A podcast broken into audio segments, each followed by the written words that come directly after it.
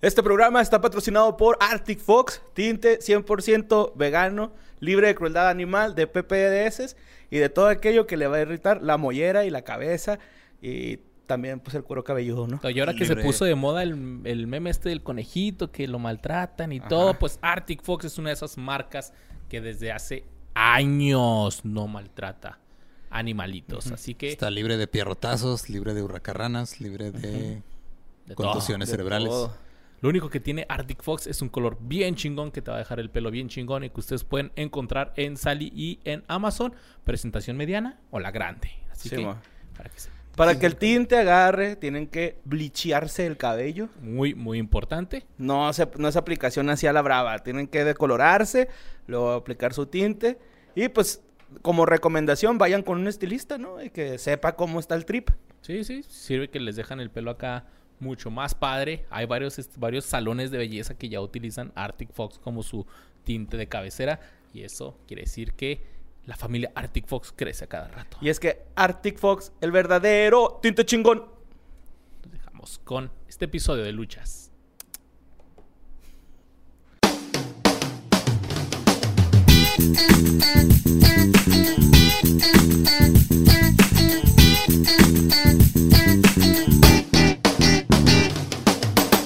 Bienvenidos a su programa favorito, ¿Qué fue de ellos? Episodio número 53.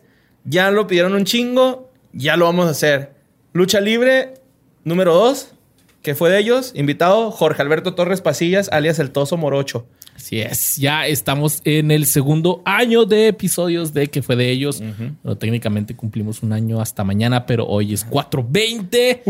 Así que, ¡uh! Sáquelo. Andamos bien Pokémon porque pasó el live el sábado. Estuvo bien chingón. Muchísimas gracias a todos los que estuvieron ahí cotorreando con nosotros. Y también ya un añito, un añito que haciendo estas Pues ya, pendejadas. podríamos decir que es el primero de la segunda temporada, ¿no? Por así decir. Va, aunque no. la segunda temporada. Aunque no son temporadas, nada más pasó un puto año y ya. Y entonces ya empezamos a hacer refritos. Así que Ah, sí. sí, ya ahora el- refritos. Bueno, además de Lolo y Badía, creo que Jorge es el segundo, el tercer invitado que repite con nosotros. Así es. Ya en su segundo programa, Jorge, ¿cómo has estado? Estuviste aquí en el episodio 15. 15, ajá. ¿Qué ha pasado tanto tiempo? Fíjate, ¿Qué has hecho en tu vida? güey, ya no me queda la de los perros del mal. De Ya, hecho, eh, ya. mira, está medio maltratada aquí, ya se le ve un pezón. Sí, ya. ya Entonces, para que le manden una playera, ¿no? De perros del mar. Sí, soy talla L. Talla L. Ajá. por- Eras ese cuando viniste, güey. Sí, güey, por eso te digo. Ah, está culo, güey. O el que era ese era yo, cabrón, a la verga. Pero qué chido, Jorge. Eras ese, ahora eres esos. Ahora soy esos. Oye, güey, y este, ¿cuántas veces viste tu video, Jorge, de, de este programa? Eh, ¿O a cuánta gente se lo enseñaste, güey? Así de, miren, algo en qué fue de ellos. yo creo que a nadie. no quería quemarme. No, no te crees, sí, varias veces, Tú nos dijiste que eras influencer de lucha libre. Sí, güey. a- Sí, sí, sí. De hecho, les tengo y me da mucha pena, güey. Porque no, no he empezado el podcast de lucha libre y ya, ya, ya me tardé. Sí, es cierto, iba a empezar un podcast este güey. me da mucha pena. pero, Era la pues, finalidad, ¿no? Pero igual, este, pues ya, este año tiene que comenzar, ¿no? Nunca es tarde, mi Jorge. Así es. Y aquí está para que dé igualmente fe y legalidad a todos los datos que vamos a decir, Sí. porque Jorge es lo más nerd en lucha libre que pueda haber. No conozca a nadie más. No conozca Sí. a nadie que le guste la lucha. Yo Que- tampoco, Bueno, güey. que ustedes conozcan, ¿no? Porque pues, Sí. Ajá, sí, hay un chingo, ¿no? También este, a, a mi carnal Mario Palacios, güey, que es un estandopero de Puebla. Ese güey también sabe un chingo de lucha, güey, pero no me consta. O sea, Pero no pudo venir, así que tenemos a Jorge. no, me consta Sí, porque... se, se tropezó en la ciclovía, güey, no alcanzó a llegar. No, me, me consta porque una vez nos, nos encontramos al cibernético, güey. Y así en chinga de, güey, ese es el cibernético. Y yo, ay, no mames, creo que no. Y luego sí, sí es. Y ya nos fuimos a tomar una foto y todo el pedo. Ahí salía la de Raining Blood del Slayer acá. sí, ese güey ponía. Era el que, el que llevaba güeyes que hacían discos piratas en el metro y se los llevaba con la bocina, güey, para poner ahí. ¿A poco? No, no te creas. Pero este. Es Pues no. todos los datos que sabes Sí, este güey, capaz ah, sí, sí, este sí, güey. Pero bueno, vamos a empezar con más luchadores porque ustedes lo pidieron. Vamos a empezar, Borre. Pero no te vas a aventarte centros de. La lucha libre es un. Acá. No, güey, pues es que ya volumen, na- ¿no, le va a pedir a Ram que ponga el, pri- el mismo del episodio 15, güey. Ok. No, no, pues quieres un intro, este. No, no, está bien, está bien, está bien. Está, está mal. Fíjate, me voy con el, con el primero, güey. La mascota de los Picapiedra, el cantante favorito de Arnold, de Hey Arnold, y tal vez el luchador más fuerte de Canadá, tenían algo en común. ¿Su nombre? Se llamaban Dino. Dino Spumoni. Dino Spumoni, Dino de los Picapiedra, y este güey era este, Dino Bravo, güey. Su nombre real es Adolfo Bresciano. Es nacido en Cam- Campobasso, Italia, güey. 6 de agosto de Uh. 1948. Pero, pues fue radicado en... Oh, Canadá. Our home and mighty land. Es italiano-canadiense. Simón. Este güey fue estrella de lucha profesional, conocido por su nombre artístico como Dino Bravo, autoproclamado como el hombre más fuerte de Canadá. Nada más de ahí, güey. O sea, el güey salía de Canadá y ya no era más fuerte, güey. Pero bueno, Bresciano comenzó a luchar en los 70s, tomando el nombre de Dino Bravo, el cual fue el apodo de un luchador de la década de los 60s, que se había unido a Dominic Denucci como los hermanos Bravo, Dino y Domingo. Ok. O sea, eran un, trío. team. Ajá, era un team. Y este güey agarró dos nombres de los luchadores de ese team y así se llamó, ¿no? Nah, es fácil, ¿eh? Ajá. Porque cuando era acá de que, ah, ¿cómo nos ponemos el nombre de equipo? No, que el equipo buena onda. en la seco, güey, siempre tienes que poner nombre a tu equipo y puras pendejadas. Bueno, pues él fue entrenado por Gino Brito, que es una leyenda de entrenador, ¿no? Según tengo entendido. En Canadá. Ajá. en Canadá nada más. ya- fuera de Canadá ya no. Eh, trabajaba como su mentor y presentado como el primo de Brito. Bravo trabajó en una serie de equipos de otra etiqueta, la asociación con, entre otros, Mr. Wrestling Team Woods y Denushi.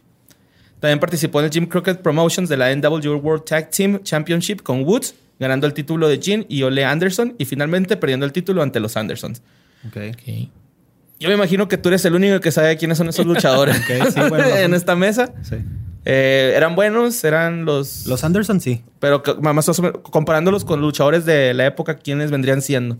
¿O con quiénes los compararías? Mm, Bueno, pues es que puedo nombrar algunos, pero bueno, hay unos que se llaman The Young Bucks ahorita, que son como una de las mejores parejas que hay. Eh, y los, los Anderson en su tiempo, pues fueron eh, una pareja muy importante, ¿no? Eran Arn Anderson y Oldie Anderson. Este, ellos son de, ellos eran de Minnesota, me parece. Y, y, pues más o menos ahorita The Young Bucks es como, o hay una pareja mexicana, para los que no les guste la lucha de Estados Unidos, que son los Lucha Brothers, que son Rey Fénix y Pentagon Jr., que más o menos es como Serían el calibre de una esos, pareja chingona, ¿no? Ok. Va, va. Pues ahí ya están otros. Que si usted no sabe, Ahí pues tiene ya, referencia. Además, Ajá. pues ya no podemos hacer nada. ya no podemos hacer nada. Ay, perdón. oh, no, otra vez lo del hipo. Acá no. Bravo también tuvo un importante programa con Black Jack Mulligan, donde conectó a Mulligan dos veces en un partido televisado sin título para establecer una serie de partidos para el título estadounidense de Mulligan. Black Jack. Mulligan. Me imaginé a Jack Black, güey. No, Black Jack. Black Jack. Ajá. Ok, ok. Este era el que era locutor, güey. O la estoy cagando. Los Black Jack Mulligans. Ajá. Bueno, no sé, güey. De hecho, ellos también son o hicieron familia de luchadores. Por ejemplo, Black Jack Mulligan, me parece que es abuelo de un de un güey que ahorita se llama Bray Wyatt, Ok. que le dicen The Finn.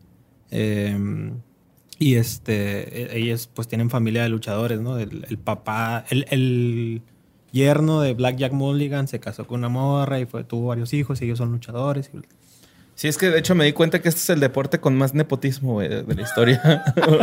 Pues sí. Por ahí traigo ahí una nota. Pero pues bueno, Bravo no ganó el título de Estados, Uli- de Estados Unidos. Eh, Porque era de Canadá, no podía. ¿A poco? No, no te creas. Este, Este güey, yo va a andar así, va, güey. Ya lle- llegó filoso, Sí, Jorge, güey. sí, güey. Bueno, pero recibió varios contratos con el campeón mundial de NWA, Niggas with Attitude, Ok. Harley Race, durante... ¿Es una banda, Luis? sí, pero Sí, YouTube no sabe que es una banda, güey. Sí sabe, Sí a- sabe, a güey. huevo que todo el mundo sabe quién es NWA, güey. Pues mira, ya no molestes el Bueno, ahí le pones un beep. No, mi Renfi, porfa. Minuto 703. Va a poner un bip y lo encima de el bip. Él lo va a decir, güey. Más claro. En diciembre del 78 derrotó a Jim Kiniski en Toronto para ganar el nuevo título de peso pesado canadiense, como se reconoce en esa área. Porque era el hombre más fuerte de Canadá, por eso lo ganó. Sí, no hay otra razón. En agosto del 85 ganó la WWF Canadian Championship. Que antes era la WWE, güey, la WWF, ¿no? Sí. Entonces, este, siendo el único luchador de la WWF que lo ha ganado. Es el único, hasta la fecha. Creo. Pero ¿qué fue de Dino Bravo, güey? Pues el 10 de marzo de 1993 apareció muerto en Quebec con 17 heridas de bala, Ah. 7 en la cabeza y 10 en el torso, güey. Pero en Canadá no pasa eso, güey. Pues que eso es en el nuevo Canadá, en el viejo Canadá, el viejo testamento de Canadá, güey. Este, pues se cree, se cree así por malas lenguas que pues él tenía como un papel en el contrabando ilegal de cigarrillos en Canadá, güey. Y pues fue como ahí un este ajuste de, De de cuentas. cuentas. Ajá, de hecho, según, según el ex, eh, el ex opon- oponente Bret Hart, Bresciano, eh, dice que este güey les confesó poco antes de su muerte que sabía que sus días estaban contados, ¿no? Era así como que... Y a la hora no me la- Simón, que el güey acá que a mí ya no tardan en, en venir a vaciarme siete balazos en la cabeza y diez en el torso, güey, así a la brava. Era sobrino por matrimonio del jefe criminal de Montreal, eh, Vic Cotroni, y las autoridades que estaban involucrados en su organización durante algún tiempo. Este güey ahorita, güey, pues si quieren saber algo de él, está sepultado en el cementerio de Notre Dame, eh, en Montreal, y su, su muerte fue el tema del sexto episodio de la segunda temporada de la serie documental de lucha libre, Dark Side of the Ring, que se emitirá, bueno, más bien que se emitió el 21 de abril del 2020. O sea, ya va a tener un año que esa madre... Sí. Entonces, este güey lo mataron mientras seguía peleando. Sí, pues Sí, era, sí. luchador en activo, güey. Y este. De hecho, Bret Hart, ah, ese, ese documental de Dark Side of the Ring ya, ya, lo, ya lo vi yo el año pasado. Eh, y mucha gente cuenta eso precisamente que decía Bret Hart, que él ya pues tenía amenazas eh, de que pues le iban a. Le iban a quebrar. Le iban a cepillar, ¿va? Ah, tipo, tipo el rudo, ¿no? De El rudo, güey. ajá. Sí, sí, sí. sí, Simón. esa madre, güey. Batuta, tienes que ayudarme, Batuta. Pero fíjate que en esa de Rudy Cursi, imagino que así es como lo vivió este güey. La escena donde está en el taxi y cómo ve que el güey se está acercando, que, lo va, va- va- que le va a disparar. Me causa no sé qué, güey, como que sentirán. Bueno, aquí que nosotros en Ciudad Juárez vivimos mucho este pedo. Simón. De qué sentirán los güeyes así de. Híjole, ahí vienen ya, ahí vienen ya, ya me cargó la verga. O sea, estar cabrón, güey, imagínate. Pues como cuando te das un tiro, güey, ¿no? Con alguien que no querías. eh, de- o sea, No, saber no, que ya iba a ser la hora de la salida era así Sí. como que verga, güey. alguien que sabías que te iba a partir Ajá, la que madre. ya estos güeyes me van a pegar ahorita, ¿no? Era ese. Que dices que ya pase de una vez mejor. Sí, que sea lo que tengan que hacer. Ah, es que yo no me peleé, güey. Yo no era. Nadie se quiso. Bueno, es que no hubo necesidad. Pues es que eras fuerte, ¿no? Y yo creo que les dabas miedo. Yo creo así que sí, güey. No, está bien grandote. Creo que sea fuera, no quedaba lástima, pero. pues no. Vale, güey. Pues Pues eso empezamos pasó. tan tristes, güey. No, y yo hoy traigo pura tristeza, güey, eh, la Ah, neta, güey. Pues ahí les va uno más o menos cotorrón. Miren, recuerdo muy bien las primeras veces que jugaba a las luchitas o que jugué en mi vida en, la- en las luchitas. Era en Chihuahua capital con mis primos y nos subíamos a la caja de la troca de un tío y ese era el ring. No sé si ustedes lo llegaron a hacer. Sí, güey. Sí. Ese era el ring y cada quien escogía un luchador y yo recuerdo que todos nos peleábamos por ser mascarita sagrada. Ay, güey. No, no, no sé qué tan bueno era, porque no sé mucho de lucha, pero sí era como que Más el- el famosillo. más- te estoy hablando de los 92, Sí, la- 93, principios de los 90. principios de los 90 y era el más famosillo. güey. Pues su nombre es Jesús Leiva, Jesús Leiva y Nacho. Y nació, ah, Nacho, pendejo. Jesús Leiva. es que aquí el autocorrector me puso Es que pon tu tipografía más grande, güey. Estás como No, en, no. letra número 10, güey. No, no, sí alcanzo a ver. No, no, no. Es que el autocorrector es que era nació, pero Ajá, puso, puso Nacho, güey. Entonces era Jesús Leiva y nació en. Jalapa, Veracruz, el 6 de noviembre del 59. Máscara Sagrada es considerado uno de los llamados boom de la televisión después de que las luchas regresaran a la actividad de la TV. Era un personaje novedoso, portentoso y de elegancia para el público de, eh, de, este, de este deporte Y sagrado. sagrado. Su nombre en el ring estaba inspirado en la santidad de la máscara de la lucha libre. Entonces, la, la máscara en la lucha es como que, oh, Sí, pues lo más cabrón, ¿no? nice. La historia como tal de Máscara Sagrada comienza a finales de los 80s, aunque anteriormente ya había debutado y triunfado con otros personajes. Fue esta que su, eh, que su protagonista alcanzó la fama y el triunfo total ya como Máscara Sagrada. Y aquí hay unos facts que, que me dio mucha risa, güey, porque eh, venían sus movimientos finales, así como que su fatality, güey, y luego movimientos de de firma. Bueno, aquí movimientos de firma, pero sus. ¿Cómo se sus? Era su quinto, güey. su quinto. Bueno, el apodo le decían el tigre blanco. Ajá. Y luego uno de su, su quinto era el huracarana. Huracarana. No, carrana. Huracarana. Que es este, esos que brincan, lo agarran el cuello con las piernas y luego giran, ¿no? Para, Hacia atrás. para tirarlo. Y otro que se llama Jumping Luis White si güey. así. Güey, este ¿Cómo, ¿cómo se dice huracarana? ya vea que te vacunen, güey.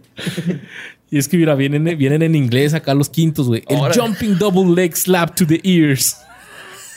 Wow. Está más para decir burra carrana. ¿no? Sí. Y su movimiento final, güey, su fatality, que tienes abajo, abajo, ah, es enredadera. Y lo viene en inglés abdominal stretch. Ok. Entonces, la enredadera, ¿cuál viene siendo? La enredadera, si es, si es un abdominal stretch, es un. eh, en México se le llama tirabuzón. ¿Y es de rendimiento esa? Sí, es de rendimiento. Sí, pues es el fatality, ¿no? Ya para que se rinda el Pues, güey. ajá, sí, es como... Oigan, y yo sé Ya. que este, nosotros sabemos de qué estamos hablando, pero ¿qué es un tirabuzón? Para la gente que no sabe, digo, Bueno, yo- el, Ah. tira- el tirabuzón. el tirabuzón es, eh, ¿Por qué la cantan son- en la rola esta? Pressing legs abdomen o cómo. Abdominal stretch. abdominal stretch. Bueno, el tirabuzón eh, básicamente es una llave en la que tú pones como de costa. Pones a tu oponente delante de ti Ok. y. y- Pero costados. No, no, no, no, no, parados. Ah, ok. Y le metes una, le metes una pierna eh, en- por enfrente de su, de su pierna derecha, por ejemplo. Ajá. Y este, y jalas el abdomen, abres el brazo y le jalas el abdomen y jalas el brazo al mismo tiempo. Si alguien apenas que- está Ah, escuchando esto, Haces esto, güey. Es como el chivito al precipicio. Ándale. en el una- aire. Es una posición muy sexual, de hecho. Ok.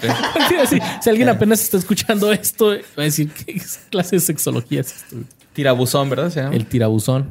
Por eso en la rola es sácale la Wilson, ¿cómo? Pues Métele aquí- la Nelson y el tirabuzón, ¿no? Me están saliendo tirabuzón. puros pinches, este, pasta de... de rodillito, ¿cómo se llama? Fideos tirabuzón. Ok. Eh, Jorge, una pregunta. Dime. Creo que ya lo dijiste el episodio pasado de luchas, pero ¿qué es el EMLL? Eh, la empresa mexicana de lucha libre. Bueno, Empresa es que el, que consejo. hiciera- Y eso no fue lo que explicamos en el episodio pasado. Ay, perdón. Que, que ahorita el Consejo Mundial de Lucha Libre eh, antes se llamaba Meji- Empresa Mexicana de Lucha Libre. Ok. Eh, ellos, me parece que en 1993 o 94, cuando eh, se separan de ellos muchas estrellas que se van a la AAA, Ujú. se convierten de Empresa Mexicana de Lucha Libre a Consejo Mundial de Lucha Libre. Empresa mexicana. Porque cuando, mucha, cu- cuando, se, cuando se empiezan a ir todas las estrellas a la AAA, los hermanos Dinamita, Octagón, el mismo Máscara Sagrada, mucha gente se va. Eh, el consejo lo que empieza a hacer es agarrar estrellas internacionales para llevarlos a la, a la, a la empresa. Y es cuando dicen, bueno, ya no somos ya no somos solo la empresa mexicana, sino el Consejo Mundial de Lucha Consejo Libre. ¿no? Mundial. Ok. Pero qué padre que les dijeron, eh, ¿qué hacen? No, pues somos una empresa de dónde? No, pues de, de México. ¿Y qué venden? No, pues lucha libre. ¿Cómo se van a llamar? Centro Mundial de Lucha Libre. Centro. No, sí, fue un mal chiste. Pues bueno, a finales de los ochentas, en la empresa mexicana de lucha libre, Antonio Peña, directivo en aquel entonces de dicha empresa, da a conocer al Mágico, un luchador con un traje y nombres espectaculares. Y poco tiempo después, del norte de México, llega el verdadero Mágico, que tenía los derechos del personaje, por el cual este, la empresa mexicana de lucha libre se lo respetó. Y entonces hicieron una campaña nacional Sí. para otorgarle un nuevo nombre a este güey. Y es cuando ya se le queda el nombre de Máscara Sagrada. Sí, de hecho, en aquel entonces, eh, estamos hablando de principios de los noventas, eh, se usaba mucho la- la- las revistas de lucha libre aquí en México. La revista Box y Lucha o la revista Luchas a Color, había varias. Y lanzan una convocatoria para que la perso- las personas interesadas creen desde el nombre del personaje hasta el equipo del personaje. Y es cuando surge... Como el equipo. El, Sí, la, la- la vestimenta, que van a traer. Ah, ok, Ajá, ok. Exactamente. Nice. Pues sí, ya, ya aquí surge Máscara Sagrada. Y parece que el nombre le hizo muy bien, pues el luchador se colocó como uno de los grandes gladiadores del, super, del Centro Mundial de Lucha Libre y de las carteleras de las principales plazas a nivel nacional, alcanzando la internacionalización yendo a Japón, Estados Unidos y parte de Sudamérica. Entonces, en el 93, lo que contaba Jorge cuando se fractura la empresa eh, mexicana de lucha libre y se, la, se da la desbandada de gladiadores, pues este güey emigra junto a otros más a la AAA, empresa naciente y reconocida por haber logrado llevar a casi todas las estrellas del momento a la Arena México. Ahí fue catalogado como uno de los principales elementos, dando el realce que él buscaba en la empresa. Llegó a ganar la máscara de Black Cat en el aniversario número 2 de la empresa, además de cetros como el nacional completo, derrotando al mismísimo Pierrot. Pierrot. Entonces, estando como una de las estrellas más importantes de la AAA, grabó un par de películas junto a Octagon y otra con Atlantis también. Y esto, pues, pum, ahí fue donde su personaje ya más fama todavía y bien chingón. Pero a mediados de los 90, en 1997 más bien, la AAA da a conocer el nacimiento de Máscara Sagrada Junior. Algo raro, pues Máscara Sagrada, pues todavía no tenía ningún chavo que él dijera que lo fuera a presentar, pues, como su heredero. Sí, todavía no tenían la edad en aquel entonces. Ajá, entonces Una ca- balita. hace- ¿Cómo que, cómo que Máscara Sagrada Junior? Pues si no tengo ningún chavo que yo sepa, la chingada, ¿no? Entonces empieza a entrar esta situación con Antonio La Peña, Antonio Peña, que ya descubrimos el- en el episodio pasado, pues que fue un hijo de puta, ¿no? Que les quitó, les hizo mucho desmadre a muchos eh, luchadores. Entonces este güey le dijo, ¿sabes qué? Tú no tienes los derechos. Muchos, ¿cómo se llaman esos de los que estamos hablando hoy por una hora y media? Los que luchan, güey. Extasiado. Peleadores. El live. Los peleadores. Entonces, este güey le dijo a Máscara Sagrada, ¿sabes qué? Este. Pues es que tú no tienes los derechos del personaje. Nosotros los tenemos y podemos hacer lo que nosotros queramos con esa madre. Ajá. Entonces Máscara Sagrada dijo, ah, sí, pues fue y chinga a tu madre. Y se salió de la AAA y así inició uno de los dos pleitos más polémicos y conocidos de personajes de luchadores. Y casualmente los dos fueron contra la AAA, que fue Máscara Sagrada y La Parca, que ya habíamos hablado también en el pasado. Parks. Que también estuvo peleando mucho, mucho por su nombre. Entonces Máscara Sagrada buscó regresar de nuevo al Centro Mundial de, de Consejo lucha, Mundial de Lucha Consejo Mundial de Lucha Libre y fue aceptado rápidamente ya que su personaje pues era de los más relevantes. Dijeron, ah, Simón, vente, güey, con nosotros. Pero al querer presentarse de manera constante en funciones donde estaba la televisión y había publicidad y todo, pues ya llegaron los de la AAA y lo, ni madres, puto, tú no te puedes salir en la tele ni en nada Sí. como máscara sagrada porque nosotros tenemos los derechos. Sí, porque aparte AAA lo seguía explotando, güey. Cuando, cuando Máscara Sagrada se va, que se pelea con Antonio Peña por lo del nombre y todo ese pedo, sacan a Máscara Sagrada Junior. Ese fue como el, el primer paso que dieron, ¿no? Simón. Después eh, ven que, que no les funciona tanto el personaje de Máscara Sagrada Junior porque a la gente no te la puedes hacer pendeja. Y Bueno, bueno, depende de la circunstancia. Pero eh, no, ven que no les funciona, a ese güey lo corren también y van sacando otros Máscara Sagrada. Como el se presta mucho para el para que los clonen. Porque como el, el equipo de Máscara Sagrada no se le ve el rostro, ajá. eh, se presta mucho Bueno, para que los clonen. Eh, puedes conseguir un güey que se parezca físicamente a él, güey. Y más o menos de la misma estatura, mismo cuerpo y le tapas la cara con la máscara. O sea, Porque casi todos los luchadores. Sí. Oye, pero Máscara Sagrada Junior ¿era igual o era, él era diferente? No, Así como que en el traje. Él así. era diferente. Digamos que el, el equipo era prácticamente el mismo. La única diferencia es que tenía una abertura en la parte superior de la máscara donde sobresalía el cabello. Entonces él traía el cabello largo. Ah, ok. Más o menos como lo trae Borre, así salía el cabello, ¿no? Nice, nice. Bien bonito. Entonces, eh, pues la AAA sacó a su nueva Máscara Sagrada, luchador totalmente ajeno, y que era el que lo reemplazaba en las funciones. Como el nuevo Capitán América ahora, ¿no? Así de- Ándale, así, así me lo estaba imaginando. y la raza emputada y haciéndole amenazas de muerte. ¿Por qué hacen eso, güey? No mames. Entonces, durante algunos años se llegó a presentar en la Arena Monterrey y en Guadalajara. Y, y como tenía prohibido, esas funciones sí salían en la televisión. Entonces, como Sí. tenía prohibido salir en la tele como máscara sagrada, pues se tenía que cambiar el nombre a Máscara Sacra o a Más- Poder Mágico. No, Poder mágico es el peor nombre que he escuchado. Se oye como Sí, güey. pinche, como de fabuloso, como un pedo así que limpia, ¿no? Ahí andaba barriendo el suelo con, los, con sus contrincantes. Y como dijo Jorge, a la raza no te la haces pendeja, pues recibió muchísimas críticas por esto.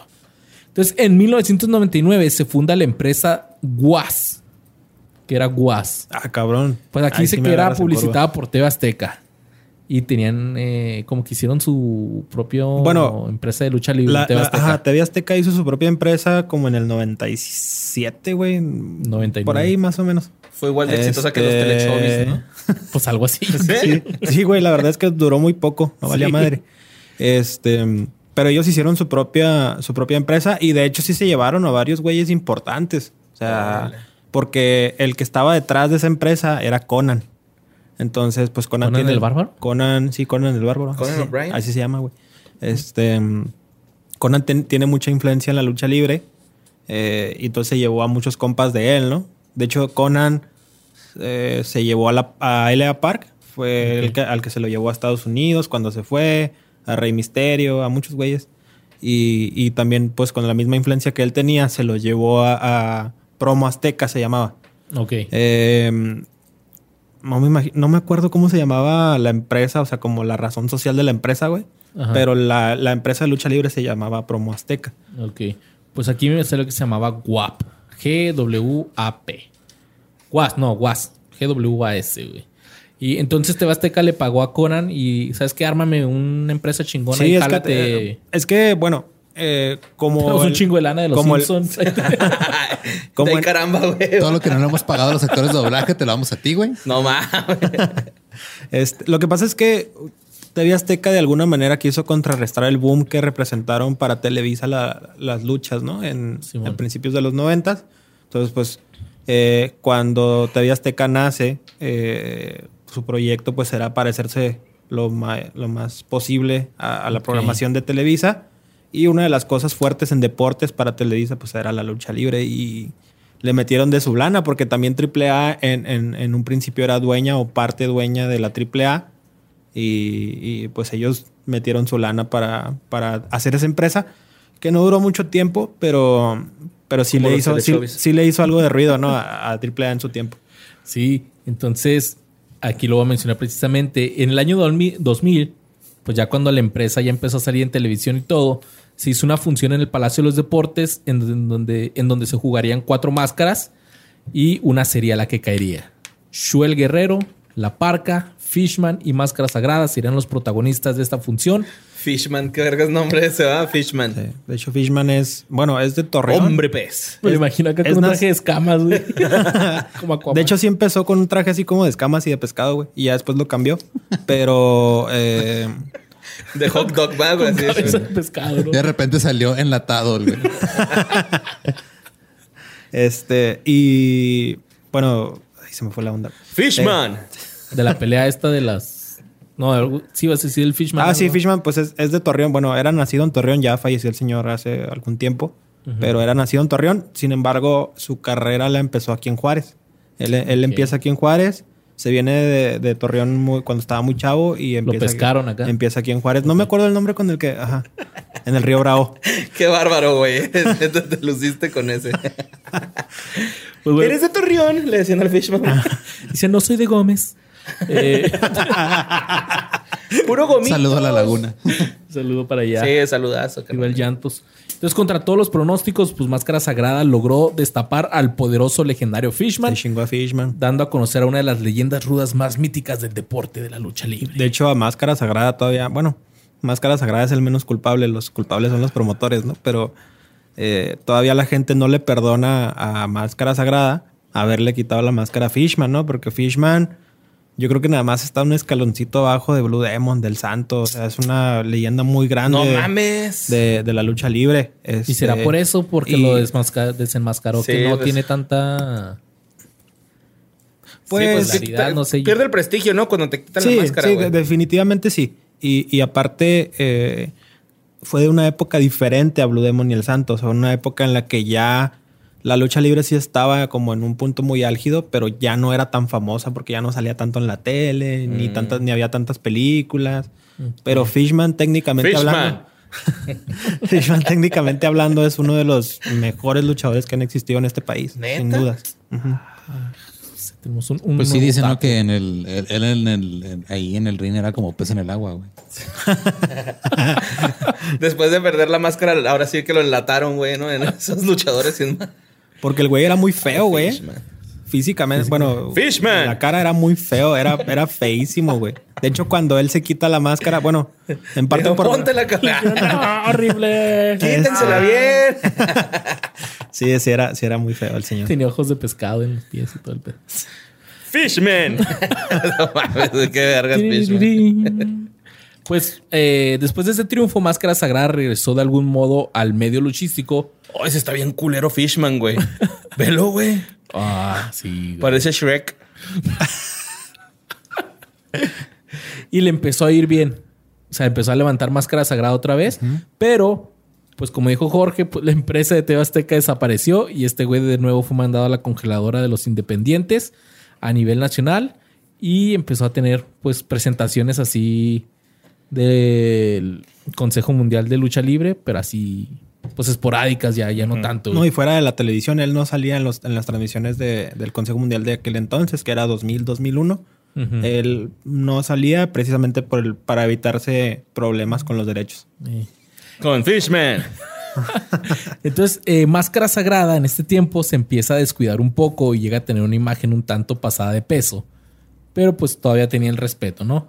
Aunque ya no la estética como antes de sus años adorados en la AAA.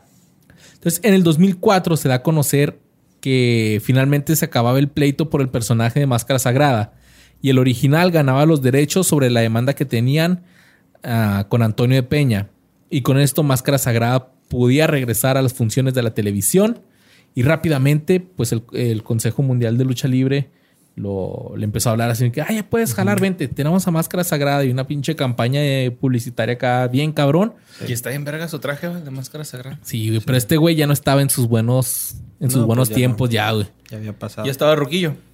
Sí, que de Pues hecho, ya pasadillo de peso y todo, y sí se veía acá. Sí, ya ese gordito. de hecho, lo que se le tiene que reconocer a luchadores como Máscara Sagrada, como L.A. Park, como Dr. Wagner Jr., eh, fue que esos güeyes fueron los que empezaron como a labrar el camino para que los independientes eh, tuvieran más oportunidades de trabajo, se, se fundaran más empresas que no estuvieran como dependiendo de la AAA o del consejo que tenían como el duopolio, ¿no? De, de la lucha libre. O sea, si tú no estabas en AAA o en el consejo, prácticamente no existías antes de que estos güeyes eh, empezaran como a labrar el camino para que se les respetara, igual que a los de la AAA y a los del consejo. Pues es que este güey, esos güeyes me imagino que hacían sus funciones así. Como- era, era como trabajar en el radio, güey, haz de cuenta. Ese pedo, güey.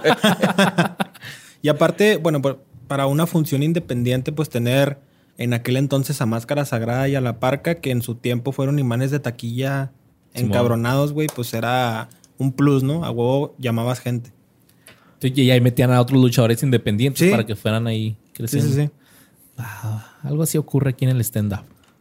Pero bueno, eh, donde me quedé. Entonces, eh, pero con el paso de los años, Máscara Sagrada le empezó a caer la edad y con ello comenzaron los. En mis tiempos las cosas eran mejores.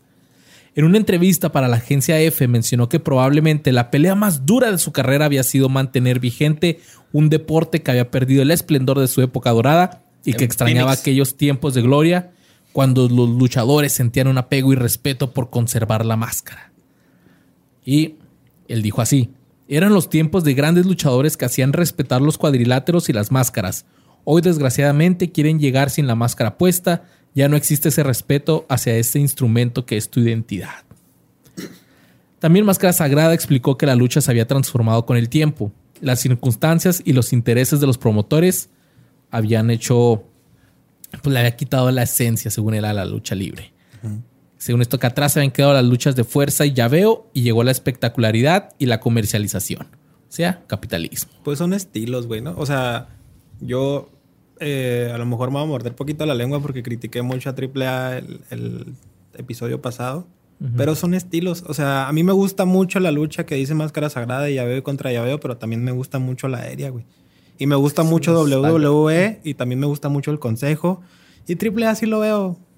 O A sea, son veces- diferentes estilos que tienes que disfrutar. Sí, sí, sí. O sea, cada quien tiene su estilo y, es, y es como la Coca y la Pepsi, güey. Pues No- como decir, estos güeyes que se encasillan con el foot, ¿no, güey? Ah, yo nomás veo la Champions, güey. Y es Sí, así man. de que, pues sí, pero también ahí está la Liga MX, ¿no? O la MLS que... Ándale, O sea, exactamente son- lo mismo, güey. Es, mi- otro estilo de fútbol, Es el nada mismo más. deporte, pero con diferentes estilos y, y hay público para todos.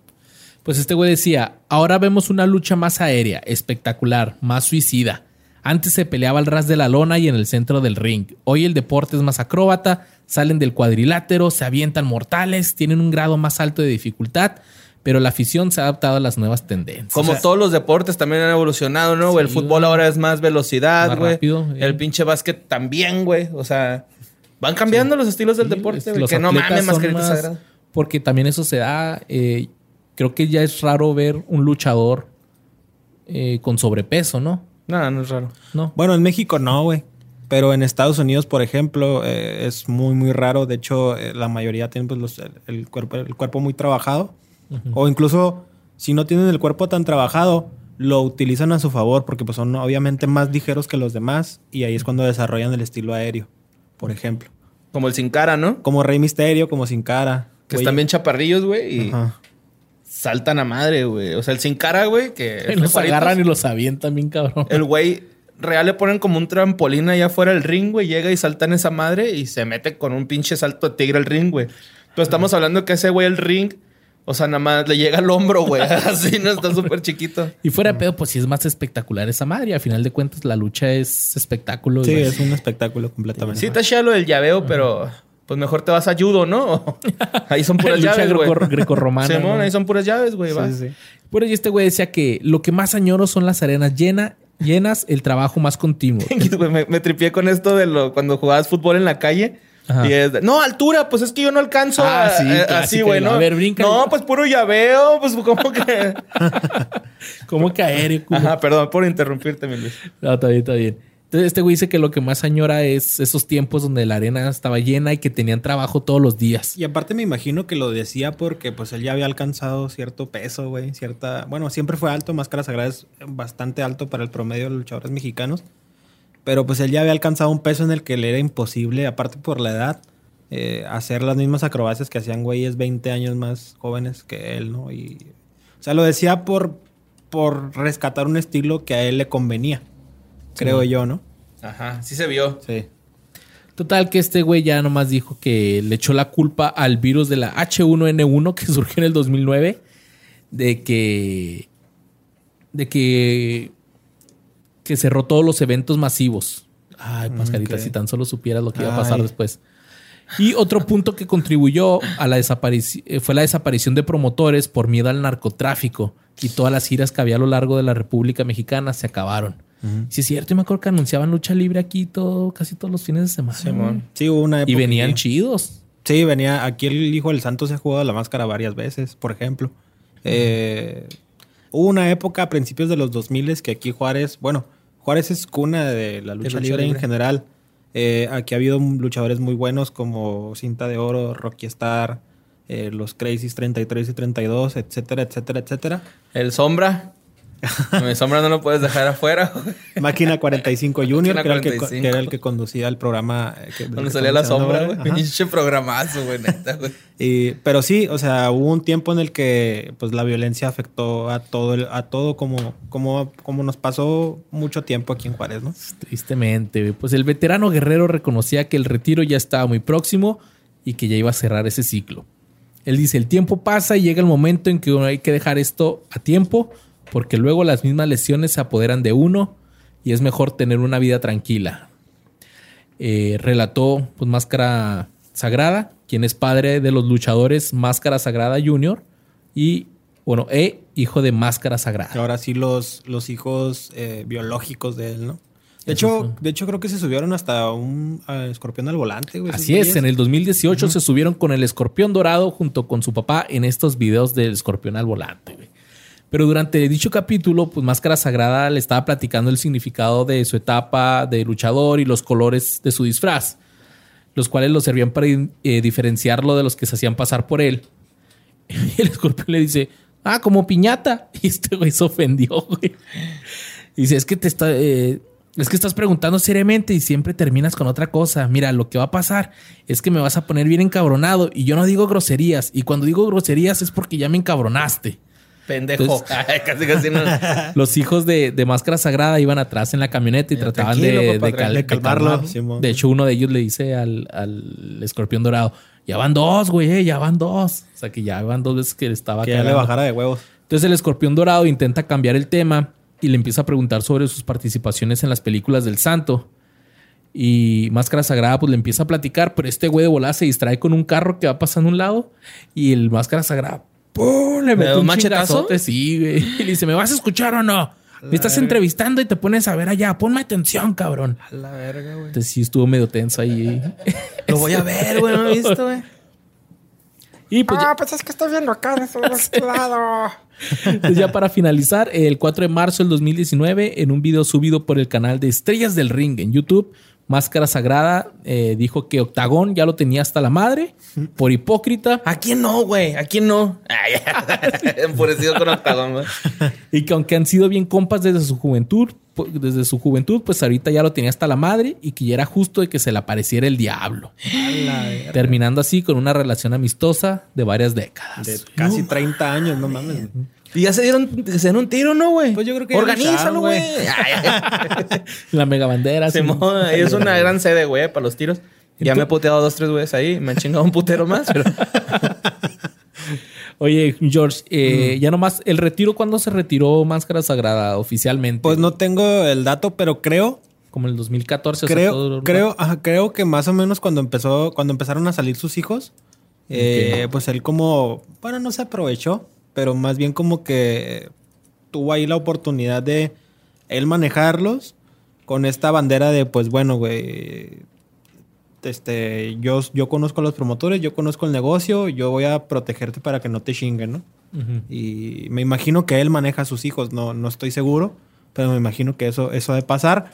Eh, yo no, en particular, yo no he visto luchar a los hijos de Máscara Sagrada, no sé qué tan buenos o qué tan malos sean. Máscara Sagrada, eh, más que buen luchador o mal luchador, era un personaje muy mítico. Entonces, y era un personaje que pocas veces se veía, o sea, pocas veces veías un luchador que estuviera todo cubierto, ¿no? Como guardando Anonimato. Ver- verdaderamente su incógnita, güey. O sea, tú podías ver a Máscara Sagrada comprándose un- una pinche soda. y Como no sabías- Mandalorian acá. Ajá, y no podías, no podías saber ni de pedo que era él, güey, porque cuando se ponía el traje, pues se cubría todo, ¿no? Claro, no. eh.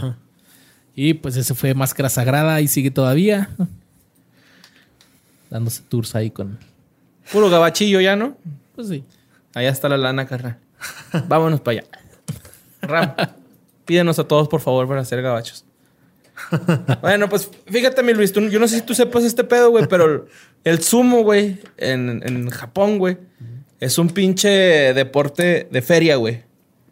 Como, O sea, como golf, la Fórmula pero- 1, güey. Así. Ah, de que hay Para que tener varo sí, para, sí, ricos, para, sí, para gente rica, gente pudiente, pues, güey. que pueda comer un chingo, ¿no? Yo creo. No, no, no, o sea, los espectadores, güey. Espectador. Ah, ok, eso es como el golf para gente. acá. Sí, sí, sí, sí, es algo súper fancy, güey, en Japón. El Órale, sumo. eso sí no sabía, güey. Y agarran arroz y lo avientan al- a la arena donde van a pelear antes para purificar el lugar de malas vibras. Ok. Y por si está húmedo acá. Que sí. Sí, se echan tantito en las ingles. Como, como este talco, ¿no? Y hay un término dentro de los luchadores de sumo, güey. Yokozuna. Que hace referencia al más alto rango en, en estas luchas, güey. El campeón máximo. Ajá, sí, es así como que el rey O de sea, tú eres el Yokozuna, eres el champion. Soy el CR7 o el Messi, así, güey, ¿no? Acá. va, va. Simón. Pues Rodney Aga- Agatupu Anoia, Ok. Sí. más conocido como Yokozuna en la lucha libre, güey.